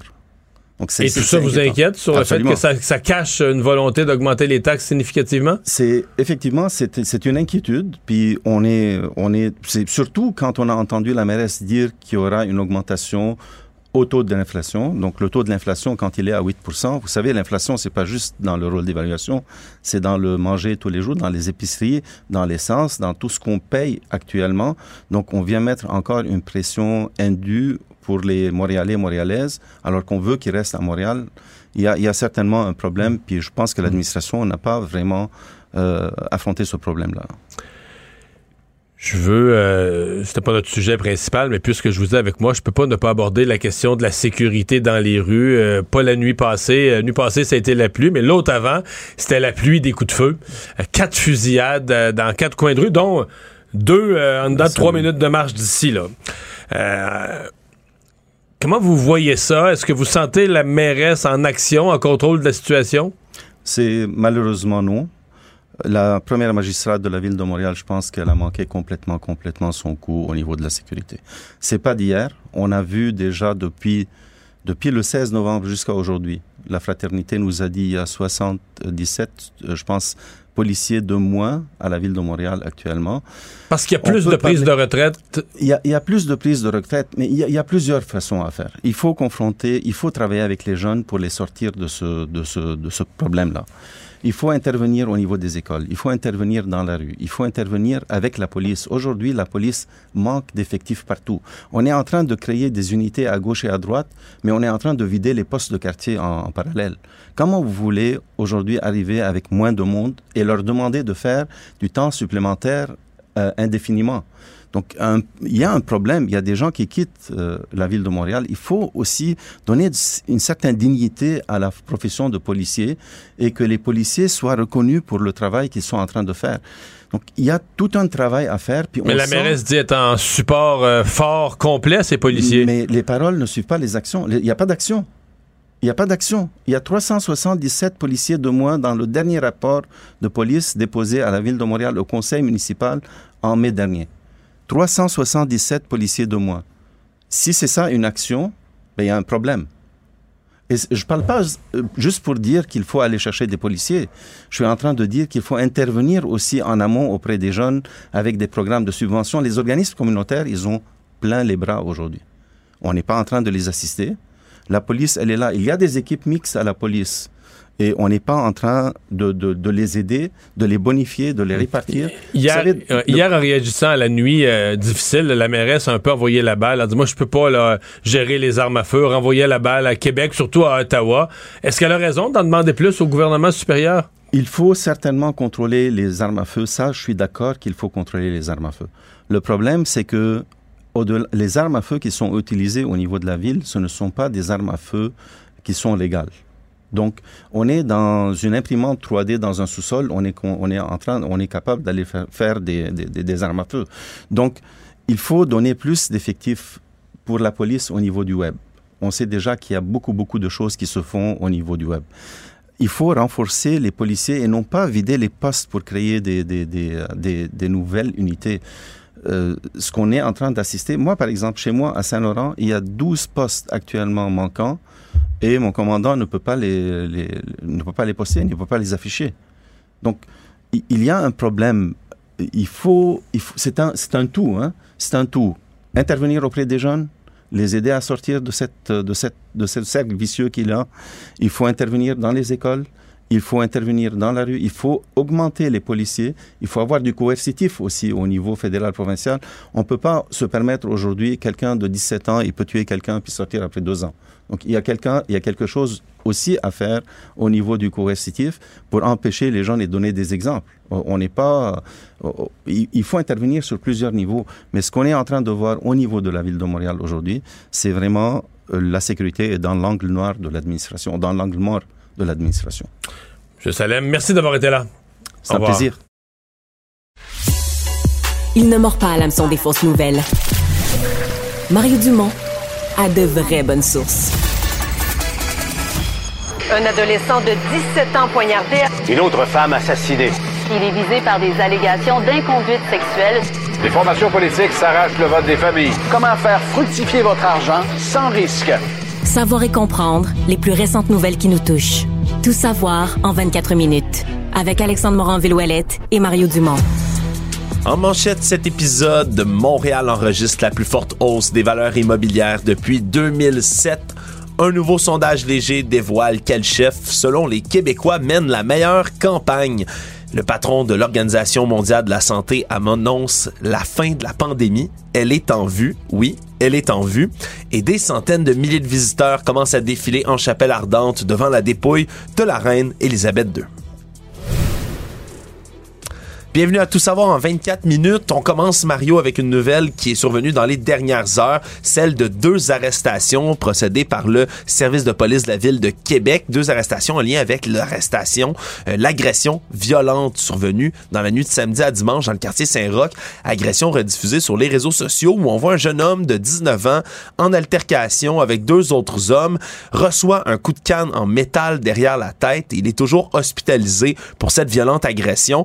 Deux interpellés, donc tous deux de 39 ans, dans une histoire, selon des témoins qui étaient sur place et selon le père de la victime, semble-t-il, on aurait fait des attouchements à une amie du jeune homme de 19 ans pendant des photos, et lorsque celui-ci se serait interposé, il y aurait eu cette agression. Donc les deux, les deux hommes détenus pour l'instant vont comparaître au palais de justice de Québec demain, un pour agression armée et voie de fait grave, l'autre pour agression sexuelle. C'est vraiment une histoire Ben, sordide. ben D'abord, c'est une excellente nouvelle qu'il y a eu des arrestations. Mais j'essaie de recomposer l'histoire. Donc là, on a deux types. Puis c'est pas des kids, là. Ils sont pas sur le bord d'être mineurs où ils ont eu 18 ans la veille, là. Ils ont quasiment 40 ans. Il y en a un des deux, prêtez-moi le verbe, pardonnez-moi-le, qui taponne une jeune fille. Puis là, l'autre, plutôt que de dire Hey, come on, euh, lâche-le, laisse-le tranquille si tu fais là. là, tu sais. non, non, non, non. Il approuve le comportement. Quand un jeune s'interpose, ben, il prend un objet contondant pour défendre son chum, que selon lui avait entièrement raison, là. Euh, Il assomme frappe- il assomme à coup d'une barre de fer, une canne de, de métal, sa tête, un jeune homme de 19 ans, au point que l'autre se retrouve aux soins intensifs. Tu dis, wow. C'est vraiment... Deux, euh, ouais, deux- deux génies. Ouais, vraiment deux génies, une histoire en plus qui a été rediffusée sur les réseaux sociaux, des images horribles, là, le son du coup derrière la tête du jeune homme, c'est ça, ça a vraiment ébranlé les gens qui ont écouté ce vidéo-là. D'ailleurs, le service de police de la ville de Québec en ce moment est toujours à la recherche de témoins importants qui pourraient être liés à cette affaire. Donc, si vous avez Mais des donc là, les informations, types sont, pour l'instant, sont détenus. Sont demain, détenus. demain euh, vont euh, voir le juge. Ouais, voir le juge au palais de justice de Québec. Donc, on aura peut-être plus de détails quant à ces, euh, cette sortie d'histoire. Vraiment, ça a ébranlé là, les gens de la région de Saint-Roch. Et si vous avez des informations, ben, contactez le service de police de la ville de Québec. On vous en conjure. Sinon, on se déplace de Québec à Montréal parce qu'hier, euh, si vous avez été euh, dehors, hein, si vous avez eu parcouru un petit trajet dehors en voiture, Genre, moi, à qui, pied, moi qui ai quitté Cube Radio vers 18h40, combien de temps de marche jusqu'à ta voiture, Mario? ben, c'est, mettons, c'est deux minutes, mais je veux dire, le deux minutes n'est pas important. À la cinquième, ce ce que je disais ce matin à LCN, c'est comme passer sous les chutes Niagara, là. Je veux dire, au bout de cinq secondes, t'es trempé, il n'y a plus rien, il a plus rien de sec, là. Ouais, puis c'était pas juste une impression, hein, parce que hier, à Montréal, c'est près d'un mois de quantité de pluie qui est tombée en une seule journée, et plus particulièrement en pleine heure de pointe, là, entre 17h et 18h, c'est 40 mm de pluie qui sont tombés en une heure seulement, donc un véritable déluge. En tout et partout, là, c'est entre 80 et 110 mm de pluie qui sont tombés Et sur il y la a eu région. passablement de conséquences. Passablement de conséquences des égouts qui ont euh, débordé un peu partout, des sous-sols inondés, des stations de métro également, particulièrement le celle euh, Square Victoria au ACI qui a été véritablement inondé. Il y a eu des internautes qui ont rapporté dans divers euh, vidéos et photos des infiltrations d'eau assez importantes. C'était visible à l'œil nu dans les de métro, donc ça a interrompu le service pendant une certaine partie de la soirée. Sur la rive sud, au collège du Rocher-Saint-Lambert, collège Notre-Dame de Lourdes, on a dû interrompre les cours directement parce qu'il y avait de l'eau qui s'infiltrait dans les sous-sols donc de l'établissement et ça a forcé là euh, toutes sortes de, gens, de résidents de la rive sud entre autres, ben, à trouver un nouveau refuge pour la nuit parce que leurs sous-sols ont été complètement inondés. Tout ça survenait hier, Mario, pendant que ben, il y avait une coalition de grandes villes du Québec qui réclamait des milliards de dollars du gouvernement, euh, du prochain gouvernement élu pour mieux lutter contre les conséquences des changements climatiques. Donc, on pourrait faire une théorie du complot en disant qu'ils ont peut-être prévu tout ça. Disons que ça Non, tombe bien pour leur un- cause. ouais, je pense que c'est un hasard. Mais euh, ben, on parlait plutôt dans aujourd'hui on parlait au maire de Varennes qui nous expliquait que le euh, une des choses compte tenu qu'on pense avoir dans les prochaines décennies de plus en plus des pluies les pluies euh, euh, très très fortes, euh, ramassées dans des courtes périodes de temps, beaucoup de pluie. Il faudra probablement grossir un certain nombre des, des conduites, des conduites principales pour éviter que ça refoule. Euh, tu sais que ça, parce que je voyais un couple ce matin à la télé, là, ça ressortait par la douche. Il disait qu'hier soir, ça s'est mis à sortir par le bain, par la douche, par la toilette, toutes les. Puis une fois que les égouts remontent là, par toutes les, les, les, les- tous les endroits naturels où d'habitude l'eau sort de ta maison, ben là l'eau des toilettes, l'eau Ouais, de la- pas des endroits qui sont agréables Non, à non, faire non, repasser de l'eau. pas, euh. Il y a beaucoup de gens de la région de Montréal qui se demandaient ben, pourquoi on n'a pas eu d'avertissement de pluie diluvienne hier dans la région, comme c'est souvent le cas du côté d'Environnement Canada? Eh bien, euh, de leur côté, les spécialistes d'Environnement Canada précisent qu'ils eux-mêmes ont été surpris par la violence de ce déluge-là. Ils prévoyaient entre 35 et 45 mm de pluie dans la métropole. Et là, quand ils ont vu le déluge, parce qu'habituellement, c'est 50 mm le seuil pour avoir une alerte, ils prévoyaient pas que ça allait dépasser cela. Puis ils s'en sont bien vite rendus compte, mais, c'est un peu trop tard. Il y a des alertes utiles, genre alerte de tornade qui te dit, garde, sois aux aguets, si tu vois que ça arrive chez vous, va te mettre à l'abri, va dans ta maison, dans ton sous-sol. Mais une alerte de pluie, là, donc je te dis, écoute, là, dans la prochaine heure, t'es dans ton appart, là, dans un demi-sous-sol. Je te dis, hey, Alex, dans la prochaine demi-heure, dans la prochaine heure, il va pleuvoir, ça va Ah, être je fou. prends mon duct tape, puis je, Ouais, je m'affaire tapes- aux tu fenêtres. ta toilette, ouais. Je tu m'appelleras, je vais assister à ça. Je veux dire, sincèrement, là, euh, corrigez-moi, peut-être quelqu'un va nous écrire, va nous dire, il y avait ce... tu- moi, je trouve que tu peux rien faire, là. Tu sais, tu peux rien, rien. Ah, ben, en fait, non, c'est pas vrai. Tu pourrais, si tu crains vraiment, tu pourrais enlever des objets précieux. Là. T'as des documents, Ouais. du papier qui sont au sol. Qui traîne près de ta toilette. C'est un mauvais, mauvais endroit pour entreposer les Mais, papiers, mais tout de même. Tu sais, tu peux pas prévenir grand-chose. Tu peux pas... euh, dire, L'eau monte, puis euh, d'abord, tu devineras, même s'il pleut beaucoup, tu ne pas nécessairement deviner qu'il va y avoir refoulement d'égouts. Puis si tu devines qu'il y aura refoulement d'égouts, je sais pas qu'est-ce que tu peux faire pour te protéger de ça. Là. Ça te donne le temps de construire peut-être une, une arche avant le déluge, Ah, Mario. c'est bien dit. Actualité. Tout savoir en 24 minutes.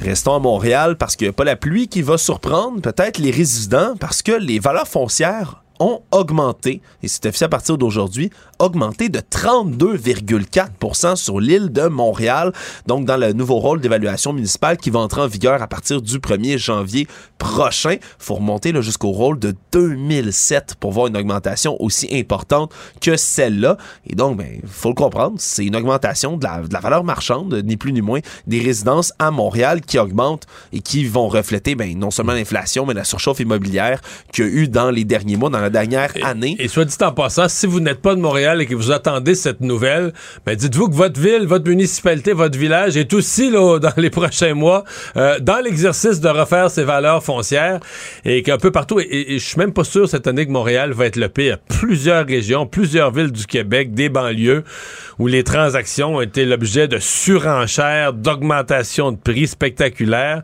Et puis, puis là, la grosse question, ben, s'est posée pour Montréal, elle va se poser ailleurs.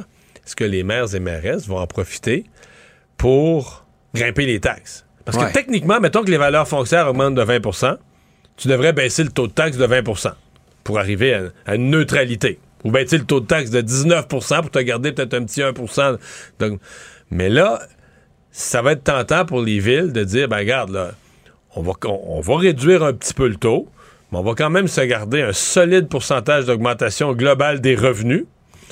Puis on va mettre ça sur le dos. Ah, ben, qu'est-ce que vous voulez? C'est le marché immobilier, le marché. C'est un marché... peu odieux dans la période économique actuelle, non? Ben, ça sera surveillé. Je ne suis pas en train de dire que tous les maires vont le faire. Je suis en train de dire que ça va être tentant pour les maires et mairesses de le faire. Peut-être qu'on va en voir qui vont le faire. Peut-être qu'on va en voir qui vont donner vraiment euh, un, un congé à leurs citoyens. qui vont.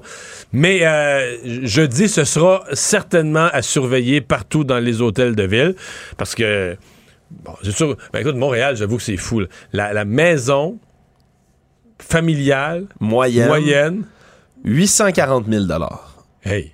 Pour des gens de ma génération, Mario, là, qui, moi, du haut de mes 26 ans et du peu d'économie. T'es que encore en appartement, là? Ben oui. Mais t'es à la radio, dans les médias, à Cube Radio, tu t'emples les poches.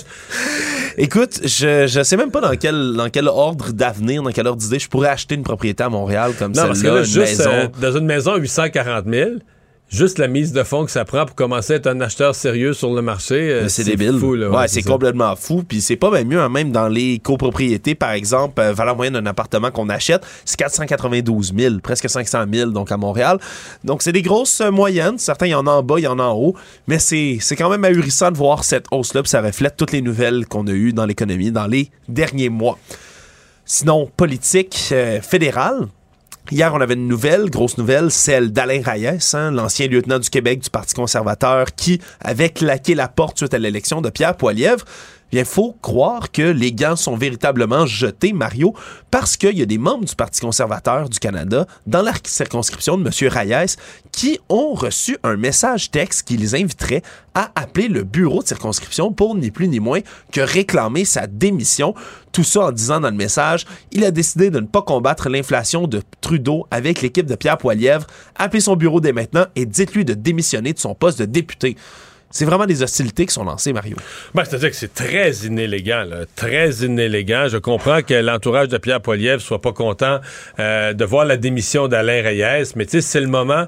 C'est le moment de montrer euh, de la grandeur, c'est le, mo- le moment de montrer euh, qu'il est un qu'il est un chef. Mais là, tout ce qu'on a vu au cours des dernières heures de Pierre Poilievre, il part en guerre contre les médias, il part en guerre contre Alain Reyes. En d'autres termes, c'est tout ce qui fait pas son affaire et veut le détruire sur son passage. Et moi, je, je trouve que c'est une grave erreur parce que s'il y a une chose que lui devait craindre au départ, c'est de, de- de se faire dire qu'il allait devenir le Trump du Canada.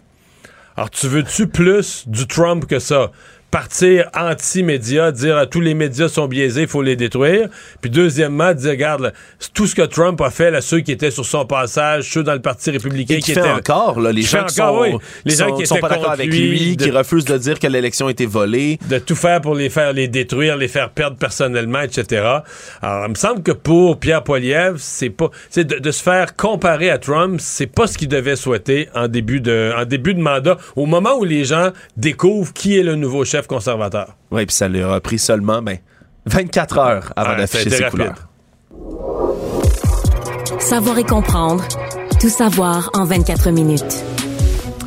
Il y a un tout nouveau long- sondage léger qui a été réalisé pour le compte du Journal de Montréal, de TVA et de la plateforme Cube, qui est dévoilé en partie aujourd'hui et qui rapporte, ben, euh, qui, quel chef de parti, selon les Québécois et les Québécoises, en ce moment mène la meilleure campagne électorale.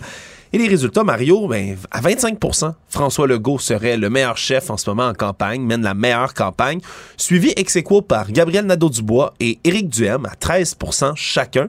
Paul Saint-Pierre Plamondon, qui est pas très loin derrière, étonnamment, 11% Et c'est Dominique Anglade, véritablement, qui mange une dégelée. 7% seulement des Québécois et Québécoises trouvent que c'est elle qui mène la meilleure campagne en ce moment. Mais quelques commentaires là-dessus. D'abord, c'est intéressant parce que Gabriel Nadeau-Dubois et Éric Duhem arrivent les deux en deuxième place à 13% Or, ce sont vraiment les deux qui se battent pour. Moi, je trouve que c'est les deux qui se battent, je vais le dire dans mes mots, pour voler le show. Tu sais, pour essayer de prendre la place, d'être, l'histoire de la campagne. Dans toutes, les, dans toutes les campagnes, il y a une histoire. Puis là, dans celle-là, ben, c'est l'impression qu'on a, c'est que la CAQ va être dure à battre pour former le gouvernement, mais qui va être la vraie alternative? Est-ce que l'alternative à la CAQ, c'est la droite d'Éric Duhem? Est-ce que c'est la gauche de Québec solidaire, etc.? Et là, pour l'instant, il n'y en a aucun des deux qui a réussi à se démarquer pleinement. Les deux sont à 13% Pour Paul Saint-Pierre Plamondon, ce que ça dit, c'est qu'il lui, il est en, disons, à la question, est-ce qui fait la meilleure campagne, il est en, en espèce de surévaluation. Il fait plus que son parti, il fait plus que le score du PQ.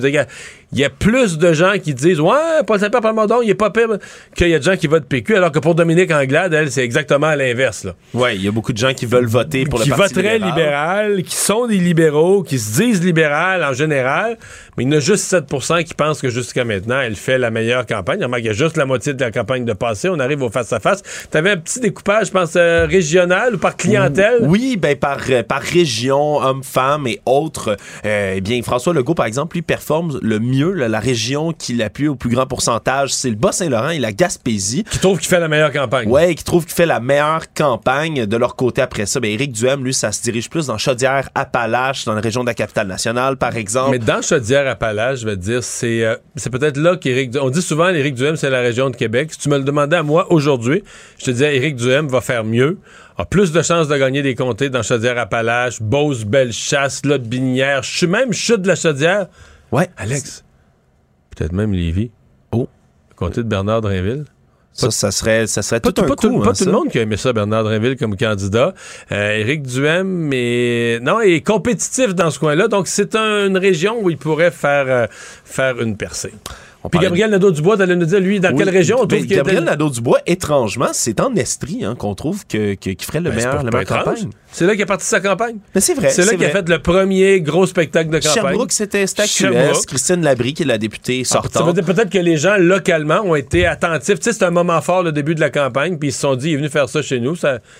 S'il est venu faire ça chez nous, c'est un bon début de campagne, ça. Ouais, tout à fait.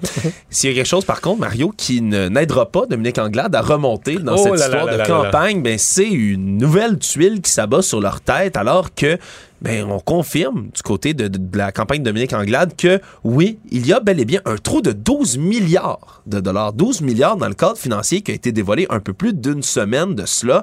La presse qui dévoilait ce matin, entre autres, ben, que cette grosse erreur-là a été créée en raison d'un d'une intégration mal faite des dettes antérieures du Québec dans le calcul. Ouais. j'ai vu que Radio-Canada, il y a eu une conférence de presse des libéraux pour essayer de s'expliquer cet après-midi. Carlos Letao qui était là. Et à partir des explications, j'ai pas vu les calculs, que je suis en onde, j'ai vu ça sur Internet, j'ai vu passer ça vite. Mais eux, on refait les calculs avec les explications. Et basé sur les explications des libéraux, ils disent Ah, c'est plus 12 milliards qui manquent, c'est 16. tu parles de creuser un trou, c'est sûr que ça va pas très bien. Ouais. Surtout ben, que le Parti libéral du Québec, Mario, essaie de se définir comme le parti de l'économie, comme ils Ouais. ont toujours été. Ça, ça donne pas bonne impression. Non, non, c'est pas, pas. C'est- c'est- En même temps, tu perds pas des élections là-dessus, là, des cadres financiers des partis. Bon, tu veux pas qu'il y ait de grossières erreurs. J'ai jamais pensé que c'est là-dessus que ça se gagnait. Je vais t'avouer moi, que c'est peut-être drôle, mais une des affaires qui m'étonne là-dedans, c'est que que ce soit lui qui l'ait préparé ou un autre, le monsieur Létard ne se représente plus. Il n'est pas candidat à la présente élection. Il s'est retiré de la vie politique. C'est un monsieur que j'aime beaucoup, puis tout ça, très compétent. Peut-être qu'il s'est trompé une fois. Mais le point, c'est que il me semble qu'il y a plusieurs candidats libéraux qui ont besoin de visibilité, qui sont menacés dans leur comté, en tout cas qui se retrouvent dans des luttes serrées dans leur circonscription. J'ai l'impression qu'il y en a plusieurs qu'on voit pas. Puis là, un de ceux qu'on voit beaucoup, il n'est pas candidat aux élections. Madame Anglade nous avait promis une nouvelle vedette économique, un monsieur Beauchemin, qui lui-même faisait le même genre de travail que, Carlos Létard jadis à la Banque Laurentienne. Lui, Beauchemin, le fait à la Banque Scotia, donc c'est un, ancien haut placé de la Banque Scotia. Mais pourquoi c'est pas lui qu'on voit? C'est un peu ça mon questionnement. Tu dis, mais qu'est-ce qu'on essaie d'accomplir du côté euh, libéral? Et pourquoi on ramène quelqu'un de très apprécié, très gentil, tout ça, mais excuse-moi, il est pas candidat aux élections. Il est pas, son nom est pas sur le bulletin dans aucun comté. Tout savoir en 24 minutes. Au chapitre des tuiles de campagne, une est sortie dans les, euh, dans les dernières heures. Semble-t-il que la campagne du Parti conservateur du Québec, donc de Éric Duhem, aurait incité des partisans à acheter des billets VIP pour un méga rassemblement qui doit avoir lieu ce vendredi dans le hall du Centre Vidéotron à Québec. Des billets qu'on peut acheter ben, soit au coût de 10 ou le fameux billet VIP à 500 Mario. Ben, le problème là-dedans, c'est que la loi électorale fixe le montant maximum qu'on peut donner en don à un parti politique en campagne à 200 dollars. Donc, c'est beaucoup plus. Donc, ne pourrait venir à ce rassemblement, même si tu mettais le billet à 200, ne pourrait venir à ce rassemblement que des gens qui n'ont pas donné encore. Qui n'ont jamais donné au parti. C'est C'est un autre questionnement parce que des gens qui sont intéressés à prendre une place VIP. Tu dis, ouais, peut-être c'est des gens qui ont des qui ont déjà fait un don ou qui sont déjà dans le parti ou qui sont déjà allés dans un souper ou quelque chose. Il faut pas, là. Et le lien dans le courriel qui menait à ces fameux BIP-là a été euh, désactivé puis remplacé par un lien qui mène vers des billets à 50 soudainement. Mais quoi qu'il en soit, ben, le, directeur général des élections du Québec euh, a été informé. Et là, en ce moment, on étudiera activement le dossier aujourd'hui là-dessus. Est-ce qu'il y aura ben, un blâme donné à Eric Duhem et à sa campagne pour ça? Ça reste euh, à voir pour le, dans, la, suite des choses. Sinon. Mais c'est si ça s'avère. Euh, ça va devenir une faute que le directeur général des élections ne laissera pas passer. C'est une erreur quand même. C'est quand même. Je peine à comprendre comment une erreur comme ça a pu se glisser. le montant de la limite de don à 200 dollars, c'est un fait simple, connu. Depuis des années. Ben, depuis quelques années. Avant ça, c'était 3000.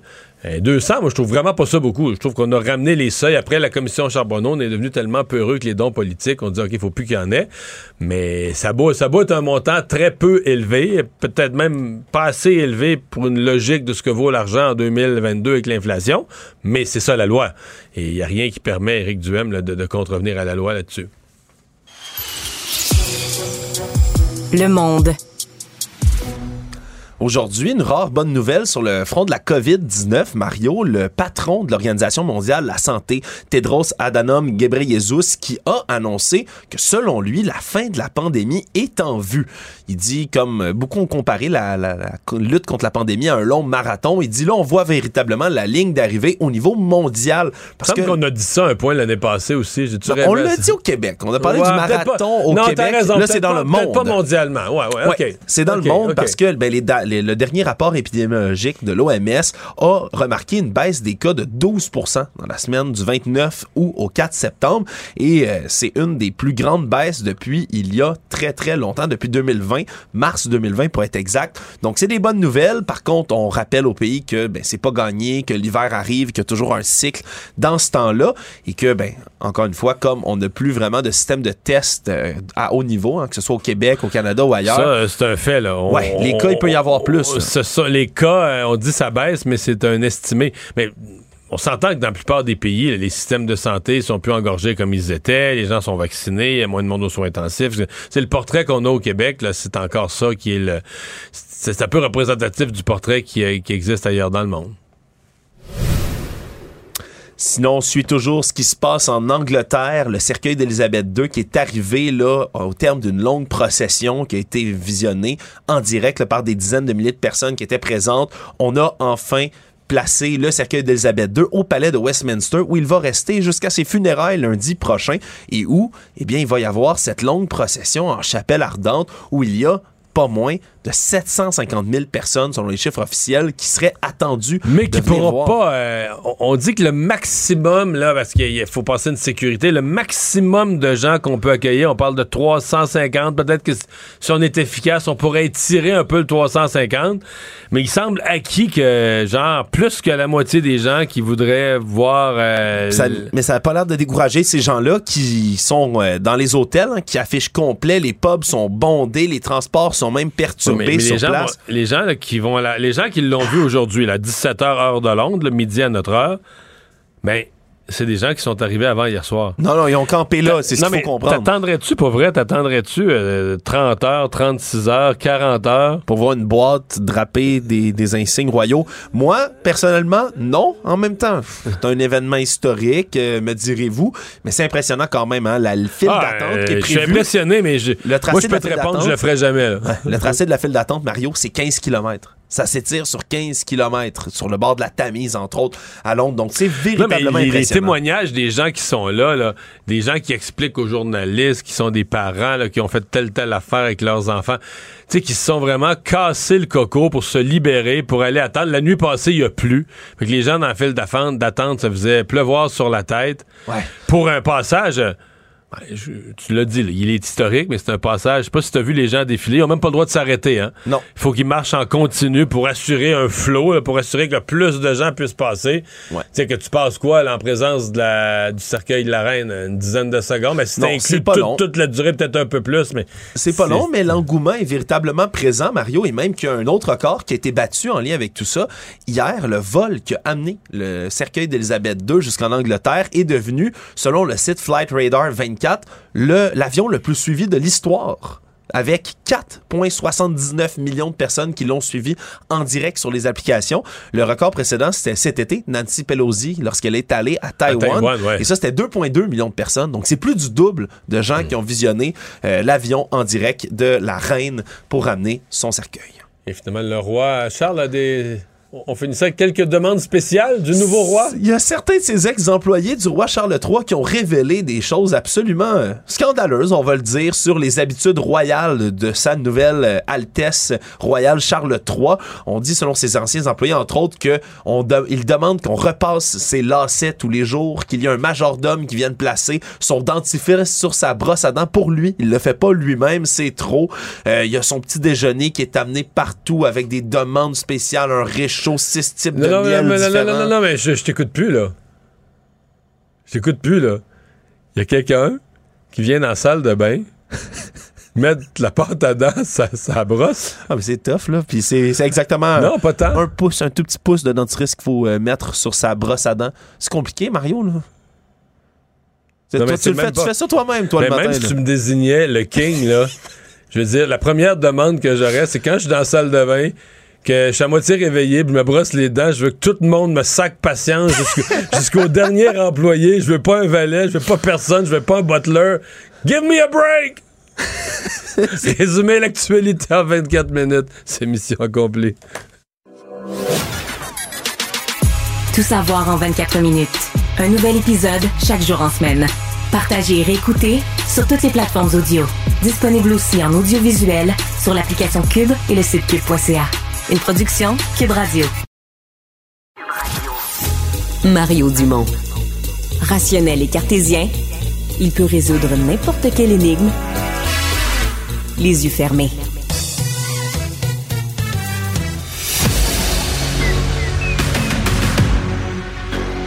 Emmanuel Latraverse. J'ai pas de problème philosophique avec ça. Mario Dumont. Est-ce que je peux me permettre une autre réflexion? La rencontre. Ça passe comme une lettre à la poste. Il se retrouve à enfoncer des portes ouvertes, là. La rencontre La Traverse Dumont.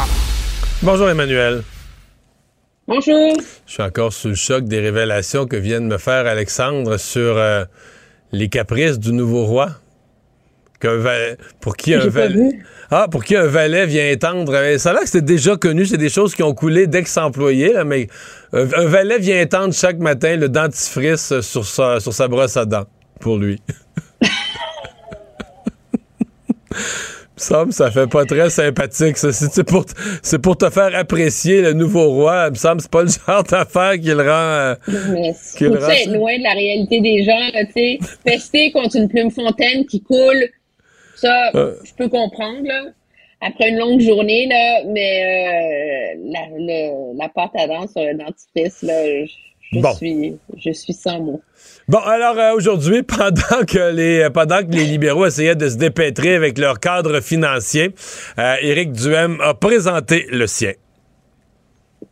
Oui, puis c'est vraiment un cadre financier qui tranche avec les autres. hein. Ouais. Euh, parce que finalement, euh, le Parti conservateur est le seul à prendre le taureau par les cornes dans une forme de débat public. Nous, on veut baisser les impôts, il y a des enjeux sur lesquels on veut dépenser plus, mais la réalité, c'est eux, euh, faut arrêter de miser sur des choses abstraites et euh, de la créativité, de la comptabilité créative. Nous, on va couper. Et puis, la réalité, c'est qu'il pour y arriver, il est obligé de, de couper de manière assez importante. là. Je regardais, moi j'aime toujours mieux regarder sur une année parce que quand on additionne les années ensemble, Ouais. on arrive avec des chiffres faramineux, là, tu sais, 50 milliards, là, ça a l'air gros, mais si tu regardes là, juste l'année 2023-2024, ça serait des compressions de 4,6 milliards de dollars au bas mot.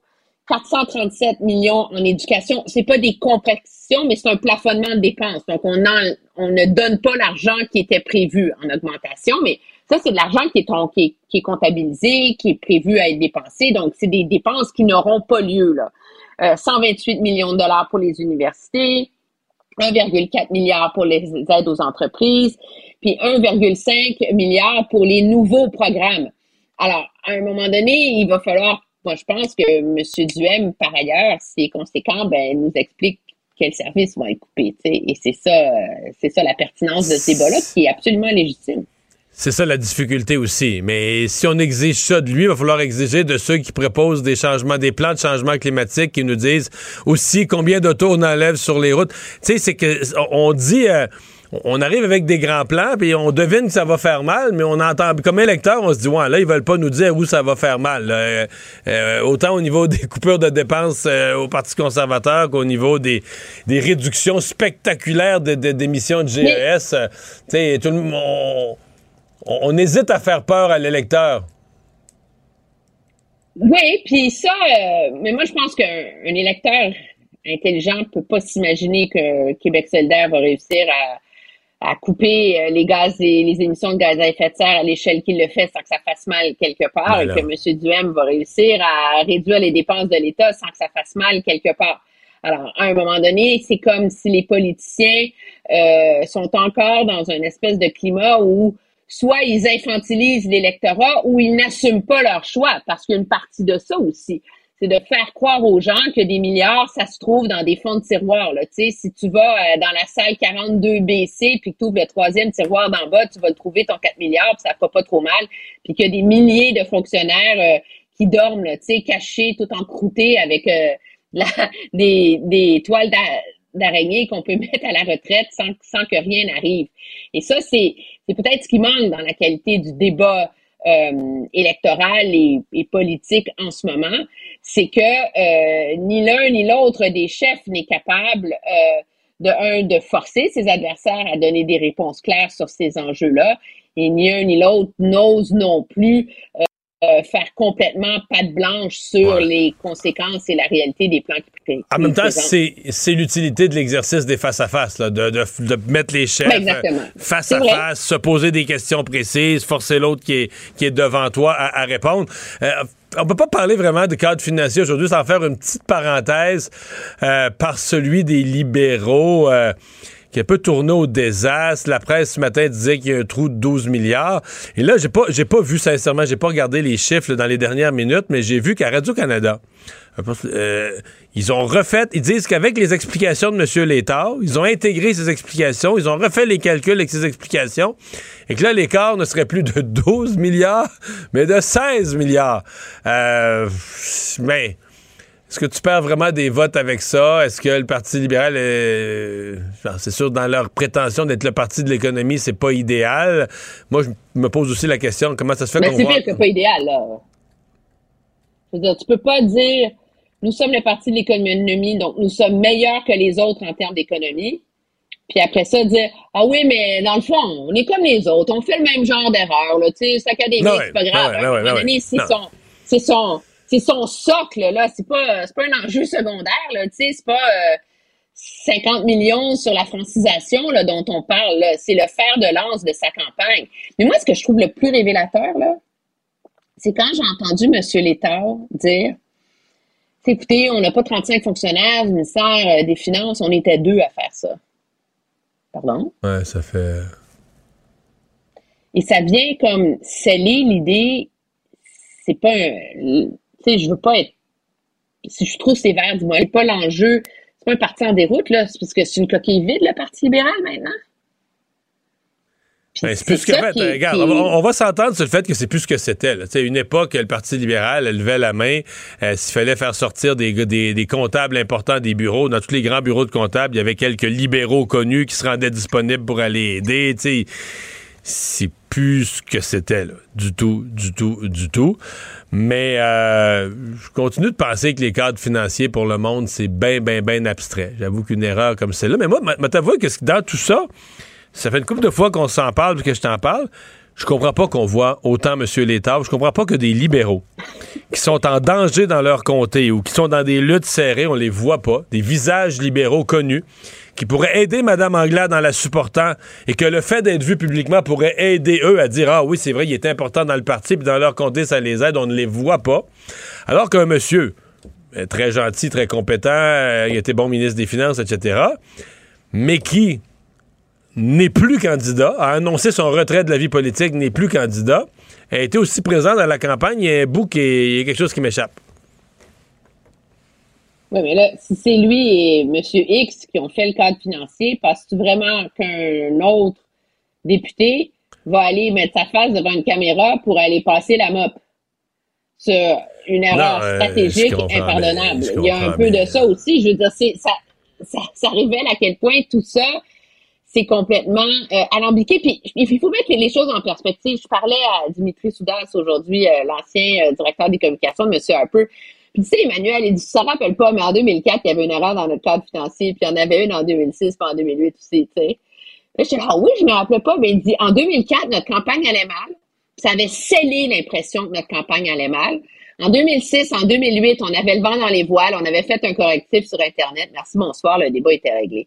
Alors, c'est un peu ça aussi, les cadres financiers. C'est que c'est un, c'est un test de crédibilité que tu as l'obligation de passer. Maintenant, le détail de tout ça, euh, il y a, je veux dire, moi, je pourrais regarder les chiffres tant que je veux, je les trouverai pas, les erreurs. Je suis pas comptable, je suis nulle dans ces exercices-là. C'est pas, mais l'idée, c'est qu'il faut au moins que ça balance. Ouais, c'est un peu ça, ça. le principe. C'est un peu là. ça le principe, ouais. Puis Ouais. Hey, euh, on fait-tu l'exercice? Qui, euh, première moitié de campagne là, qui se termine d'une certaine façon en arrivant demain au face-à-face TVA. Euh, qui a gagné, qui a perdu, selon toi, la première moitié de la campagne 2022? Mais j'ai de la misère à trou- trouver un perdant. Je pense que vais passer par le facile. Je pense que tout le monde s'entend, là. C'est le Parti libéral qui a perdu la première moitié de la campagne. On a beau dire que Mme euh, Anglade est souriante, résiliente, qu'elle, personnellement, est bonne, etc. Elle arrive euh, au face-à-face, les jambes coupées, puis la seule chose dont les gens se rappellent de sa campagne, c'est que ça va mal. Et donc, c'est ce qui a totalement obscurci tous ses efforts à elle. Puis ce qu'on comprend finalement, c'est que son parti, dont elle a la responsabilité, c'est elle le chef, là, son parti n'était pas prêt. Et ça, on peut blâmer euh, un tel Ouais, organisateur, un tel autre. C'était sa responsabilité. je- je- je vais me rallier à toi là-dessus. là. On peut pas voir un autre perdant clair autant que le Parti libéral. Puis là, euh, j'ajoute aujourd'hui, moi, avec mes calculs et observations, probablement qu'il y a une autre tuile. Il y a de forts risques, je vais me limiter à ces mots-là, de forts risques qu'une autre tuile tombe sur le Parti libéral ce samedi, parce qu'à 14 heures, c'est l'heure limite pour le dépôt des mises en candidature. Et à l'heure ce matin, là, à ce midi, il manquait encore 50 candidats. Comprenez-nous, là. Les gens, les libéraux ont trouvé des candidats, mais il faut qu'il y ait, faut que le candidat dépose son bulletin avec 100 signatures valides de citoyens au bureau de son directeur de scrutin local.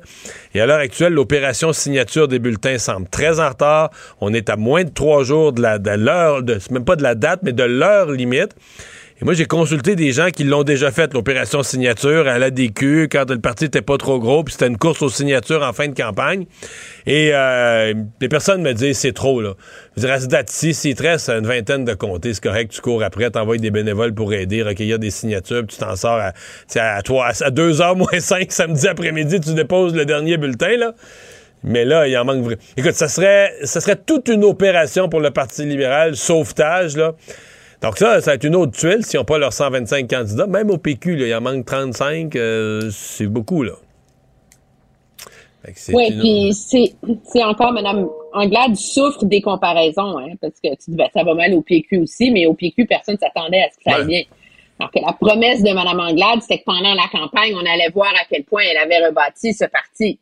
Alors, encore là, elle arrive dans une circonstance qui est autrement plus difficile, puis c'est elle qui réclame le chef de l'op- le titre de chef de l'opposition officielle.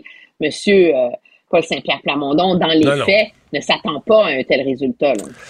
Et il nous reste une minute pour euh, quel, euh, ou au pluriel, au singulier au pluriel, mais quel chef Ben, a gagné la première moitié de la campagne? en vérité, par défaut, M. Legault, pas parce qu'il a été extraordinaire en campagne, il ne l'est pas particulièrement, mais parce qu'objectivement, il arrive au face-à-face essentiellement dans la position où il voulait être. Il n'est pas en danger dans aucun comté. Il a encore la forte perspective de pouvoir faire des gains là où il veut les faire. Donc, il est là où il veut être. Mais il faut reconnaître que Gabriel Nadeau-Dubois, jusqu'ici, fait une très bonne campagne. Mais moi, je pas prêt à le donner gagnant parce que j'ai un doute sur si l'histoire de taxer les riches puis tout le reste, les taxes oranges, comme dit M. Legault, si c'est pas ça qui va finir par le freiner. Ouais. Ben moi, je, pense que le gagnant, je comprends que les attentes sont basses, mais le gagnant de la première moitié, celui qui a surpris en haut des attentes, c'est Paul Saint-Pierre Plamondon. Euh, je, suis moins d'accord pour Gabriel Nadeau-Dubois. Peut-être que je m'attendais à plus. Mais moi, je trouvais que Gabriel Nadeau-Dubois, son défi dans la première moitié de campagne, c'était de se démarquer d'Éric Duhem, de laisser, de montrer que lui, le parti est plus organisé depuis plus longtemps, Québec solidaire, etc. Puis de laisser dans brume derrière lui Éric Duhem en se positionnant comme l'alternative. Et à mon avis, il n'a pas réussi. En fait, même s'il n'y avait pas eu les, les 4-5 dernières journées sur ses comptes de taxes impayés d'Éric Duhem, j'aurais donné le derrière Paul Saint-Pierre Lamondon le deuxième gagnant Éric Duhem. Là, c'est plus vrai. Là. Éric Duhem vient de pogner un nœud, plusieurs mauvaises journées de campagne, des journées euh, gaspillé. Mais j'ai pas l'impression que Québec solidaire eux-mêmes sont si satisfaits du début. Euh, la campagne se déroule bien, tout est professionnel, il n'y a pas de grosses erreurs. Mais le momentum se construit pas. On sent pas qu'ils sont capables de s'imposer comme l'alternative. Ils se battent tous les jours pour de la visibilité avec Éric Duhem. Bon, Évidemment, c'est dur de dire François Legault, euh, t'es toujours gagnant quand tu pars tellement en avance, puis t'es encore en avance. C'est dur de juger, mais je suis pas. Euh, je suis pas tant que ça impressionné. Pour moi, il fait, bon, tu juste à la défensive, tu mènes par un gros pointage, mais sa campagne ne m'impressionne pas outre mesure. Hey, Emmanuel, merci. Au revoir. À demain, bye bye. Pour savoir ce qu'il y a à comprendre, Mario Dumont.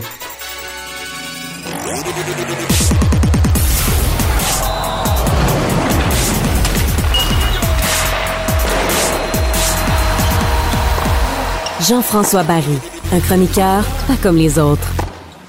Et c'est donc l'heure de parler sport. Salut Jean-François. Salut Mario. Alors Patrick Roy, euh, on n'a pas encore abordé l'émission, mais il y a eu un petit épisode, euh, comment dire, un petit épisode d'impatience euh, sur lequel on doit revenir? Ça remonte à loin, là. dans le fond, ça remonte au dernier match de l'année passée. Souviens-toi, les remparts se sont fait éliminer à la toute fin de la troisième période, alors qu'on avait décerné une punition aux remparts contre les cataractes de Shawinigan. Et là, dans son point de presse, évidemment, il était en furie contre les arbitres. Euh, et lorsqu'il est revenu dans son point de presse de fin de saison, Là, il a donné une méchante varlope à la Ligue nationale. Il a parlé des deux arbitres, là, Anctil, euh, euh, Dutil et Gouin. Et il a parlé du chef euh, des arbitres, celui qui est responsable des suspensions et tout et tout, le Richard Trottier, pour dire ça prend une nouvelle voie. On a fait le tour, ça fait des années que ça dure, ça fait des années que ça traîne, là, ça, prend, ça prend du nouveau. Et je sais pas s'il pensait avoir gain de cause, mais mais finalement, mais une ligue, une ligue peut pas céder à ça, sincèrement. En fait, dirais quasiment plus loin. Si moi j'étais président de la ligue, puis j'avais prévu faire ce changement-là, j'annulerais le changement, je maintiendrais en place l'individu juste pour démontrer que, comment je réponds pas aux ordres d'un coach ou de Patrick Roy. tu peux pas montrer que tu es influencé par ça. C'est impossible. Et c'est ce que la Ligue doit faire, à mon avis. Tu sais, Patrick Roy, évidemment, c'est la plus grosse figure de la Ligue junior majeure du Québec, mais... tu peux pas commencer à donner des traitements de faveur et à lui permettre de dire tout ce qu'il veut. Tu sais. Alors, la Ligue, à mon avis, a répondu en début de saison. Il y a eu un match hors concours opposant encore une fois les cataractes au rempart et on a mis les mêmes arbitres. Et ce qui devait arriver arriva. Euh, Patrick Roy a pété les plombs après les arbitres. Il a fait son spectacle aussi un peu en même temps. C'était un match hors concours. Son équipe menait, euh, menait au chapitre des punitions aussi. L'autre équipe en avait eu plus, mais c'est pas grave. Il s'est vidé le cœur. S'est vidé le cœur après aussi. Et là, la Ligue vient de le suspendre. Suspendu ah pour un match et 5000 dollars d'amende. 5000 dollars d'amende, ça va pas, euh, pas y faire un pli. Reste que je trouve que c'est un symbole fort parce que moi, l'impression que j'ai, c'est que là, il y a une guéguerre il y a une guerre de bras entre Patrick Roy et la Ligue, et la Ligue du Québec, à savoir comment ça va se dérouler cette saison. Est-ce que Patrick Roy, qui va avoir une sublime équipe d'ailleurs et qui est en, route pour le championnat, va avoir les coups des franges pour dire et faire ce qu'il veut, ou la Ligue va continuer de faire garde. T'es un coach parmi tant d'autres. T'as beau euh, avoir ton chandail retiré au Centre Bell, c'est pas ça qui c'est pas ça qui va te mener. Et là, juste avant de rentrer en onde, j'ai vu euh, Kevin Dubé qui a, qui a tweeté qu'il va y avoir un meeting entre Patrick Roy, Jacques Tanguay et la direction de la Ligue majeure du Québec. c'est une bonne idée parce qu'on veut pas que ça traîne non plus. Là. On veut pas qu'à chaque match, à chaque fois qu'il y a des pénalités, une suspension, euh, qu'il y ait une guéguerre entre la Ligue et Patrick Roy. Puis j'ai un peu cherché parce que je voulais vous envoyer comme euh, euh, une clip de Patrick Roy. Fait que là, j'ai cherché Patrick Roy s'en prend aux arbitres. Et j'ai trouvé ça drôle parce que dans Google, finalement, j'ai trouvé un article du 4 mai 2011, du 31 janvier 2020, du 4 mai 2001. Donc, tu sais, c'est une fâcheuse. Euh, non, mais c'est un, tempérament bouillant. je veux dire, s'il y a un moment où il n'est pas satisfait de quelque chose, c'est pas le genre de gars qui, euh, qui garde trop ça en dedans. Là. Non, mais moi, son point de les arbitres sont plus sévères avec moi parce que je suis Patrick Roy, moi, j'achète pas ça. Puis je suis allé voir les statistiques. les remparts ont le même nombre de pénalités à peu près que les autres. Je pense que Patrick Roy est habitué de se faire dire oui par tout le monde, que ça marche un peu à sa manière. Et que là, quand les arbitres sont contre lui, il a l'impression que c'est parce que c'est Patrick Roy, alors que ça arrive. Tu sais, des mauvais calls dans une game, il y en a de tous les côtés. Puis J'en ai vu beaucoup des matchs de la Ligue junior majeure du Québec l'année passée. Puis c'est vrai que des fois, il y a des arbitres qui sont meilleurs que d'autres. Puis tu sais, juste dans la Ligue nationale, des fois, on tombe avec. Tu sais, il y a les arbitres qui se rendent en finale de la Coupe Stanley puis en demi-finale. Puis des fois, tu as les autres que tu fais, boy, les autres sont pas rendus. Mais imagine dans la Ligue junior majeure du Québec, oui, tu en as des meilleurs que d'autres. À un moment donné, tu dois apprendre à vivre avec ça. Chloé Dufour-Lapointe qui annonce sa retraite. Oui, ça, c'est euh, celle du milieu dans les, euh, dans les sœurs euh, Dufour-Lapointe. donc, à 30 ans, elle a décidé qu'elle n'avait pas envie d'entreprendre une nouvelle saison. Évidemment, c'est demandant, comme vous le savez. Toute une carrière, quand même, elle est bien sereine là-dessus. Elle a écrit un beau communiqué. Médaille d'argent à Sochi en 2014, ça, c'est son fait d'âme. Et quand même 27 podiums en Coupe du Monde. Et son plus beau fait saillant, c'est lorsque les trois sœurs se sont retrouvées sur le podium. Et Eugénie Bouchard qui a retrouvé bon, le chemin de la victoire. C'est pas un tournoi, c'est pas un tournoi du Grand Chelem, tu vas me dire, mais quand même. je vais te dire ça certain, puis je te l'ai mis dans le line-up justement parce que j'ai. Écoute, tant mieux pour elle. Elle joue du meilleur tennis, donc elle, s'en va au troisième tour dans un tournoi en Inde. Mais ce qui, ce qui m'a frappé, c'est son classement mondial. Est-ce que tu sais, Eugénie est rendue combienième mondial? Es-tu encore dans le top 200? Je sais même plus. Elle est 902e mondiale. Niaise-tu? Non, je pensais même pas que le Moi, je pensais que c'était genre le top 200, euh, puis après ça, on arrête. Là. Elle est classée 902e. Elle, joue, elle non, mais je suppose que, à sa défense, je suppose que dans ces genres de classements-là, si elle joue un bon tournoi là, en Inde, elle va peut-être monter, remonter qu'à 500e. Ça doit, ça doit bouger vite. Là. Ça doit bouger très vite, mais quand même. Donc, on lui souhaite le meilleur, mais c'est pas parce qu'elle a gagné qu'elle est sortie du bois. On va dire ça demain. Bon résumé. Jean-François, merci beaucoup. À demain. À demain. Mario Dumont le seul atlas dont vous avez besoin.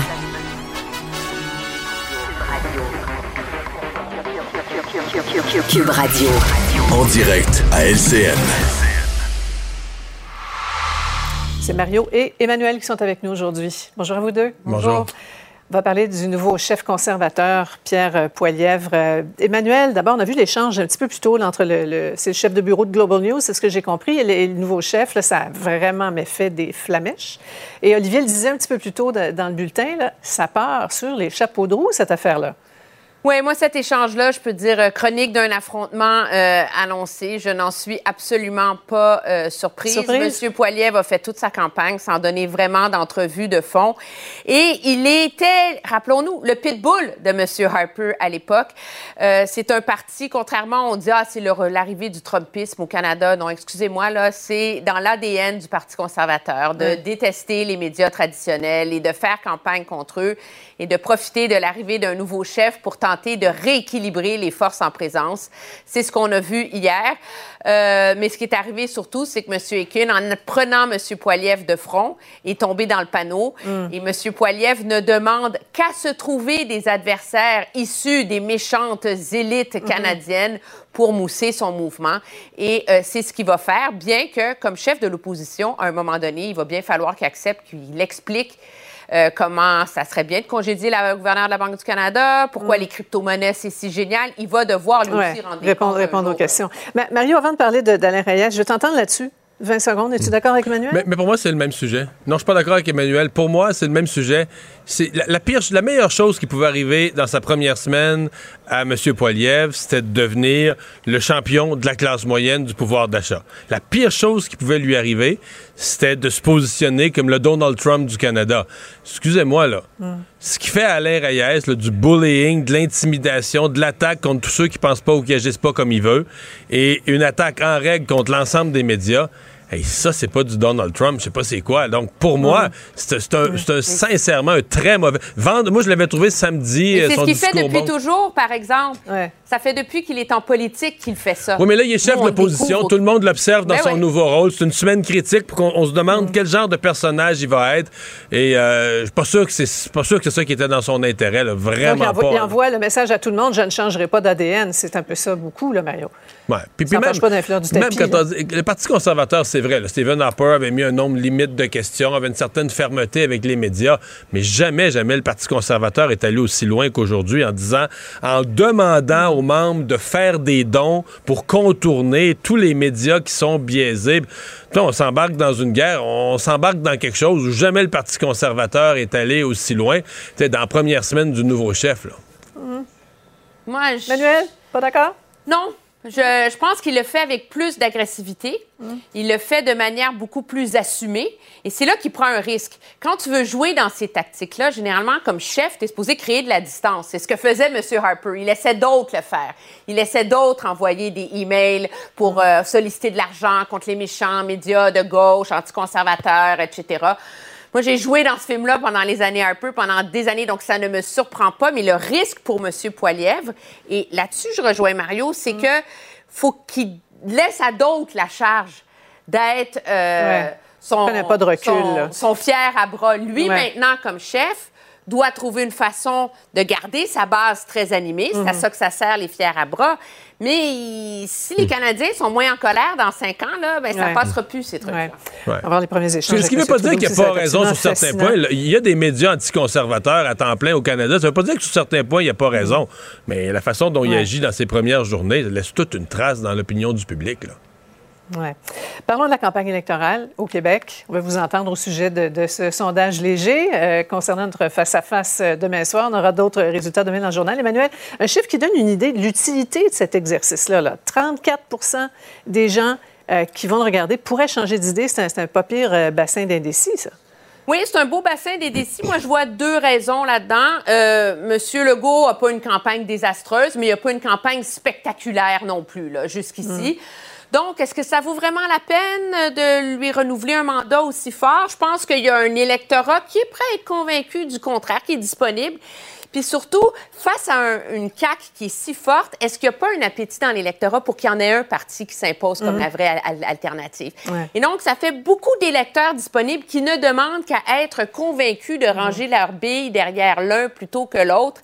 Et c'est là que le vote de tous les chefs d'opposition est fragile.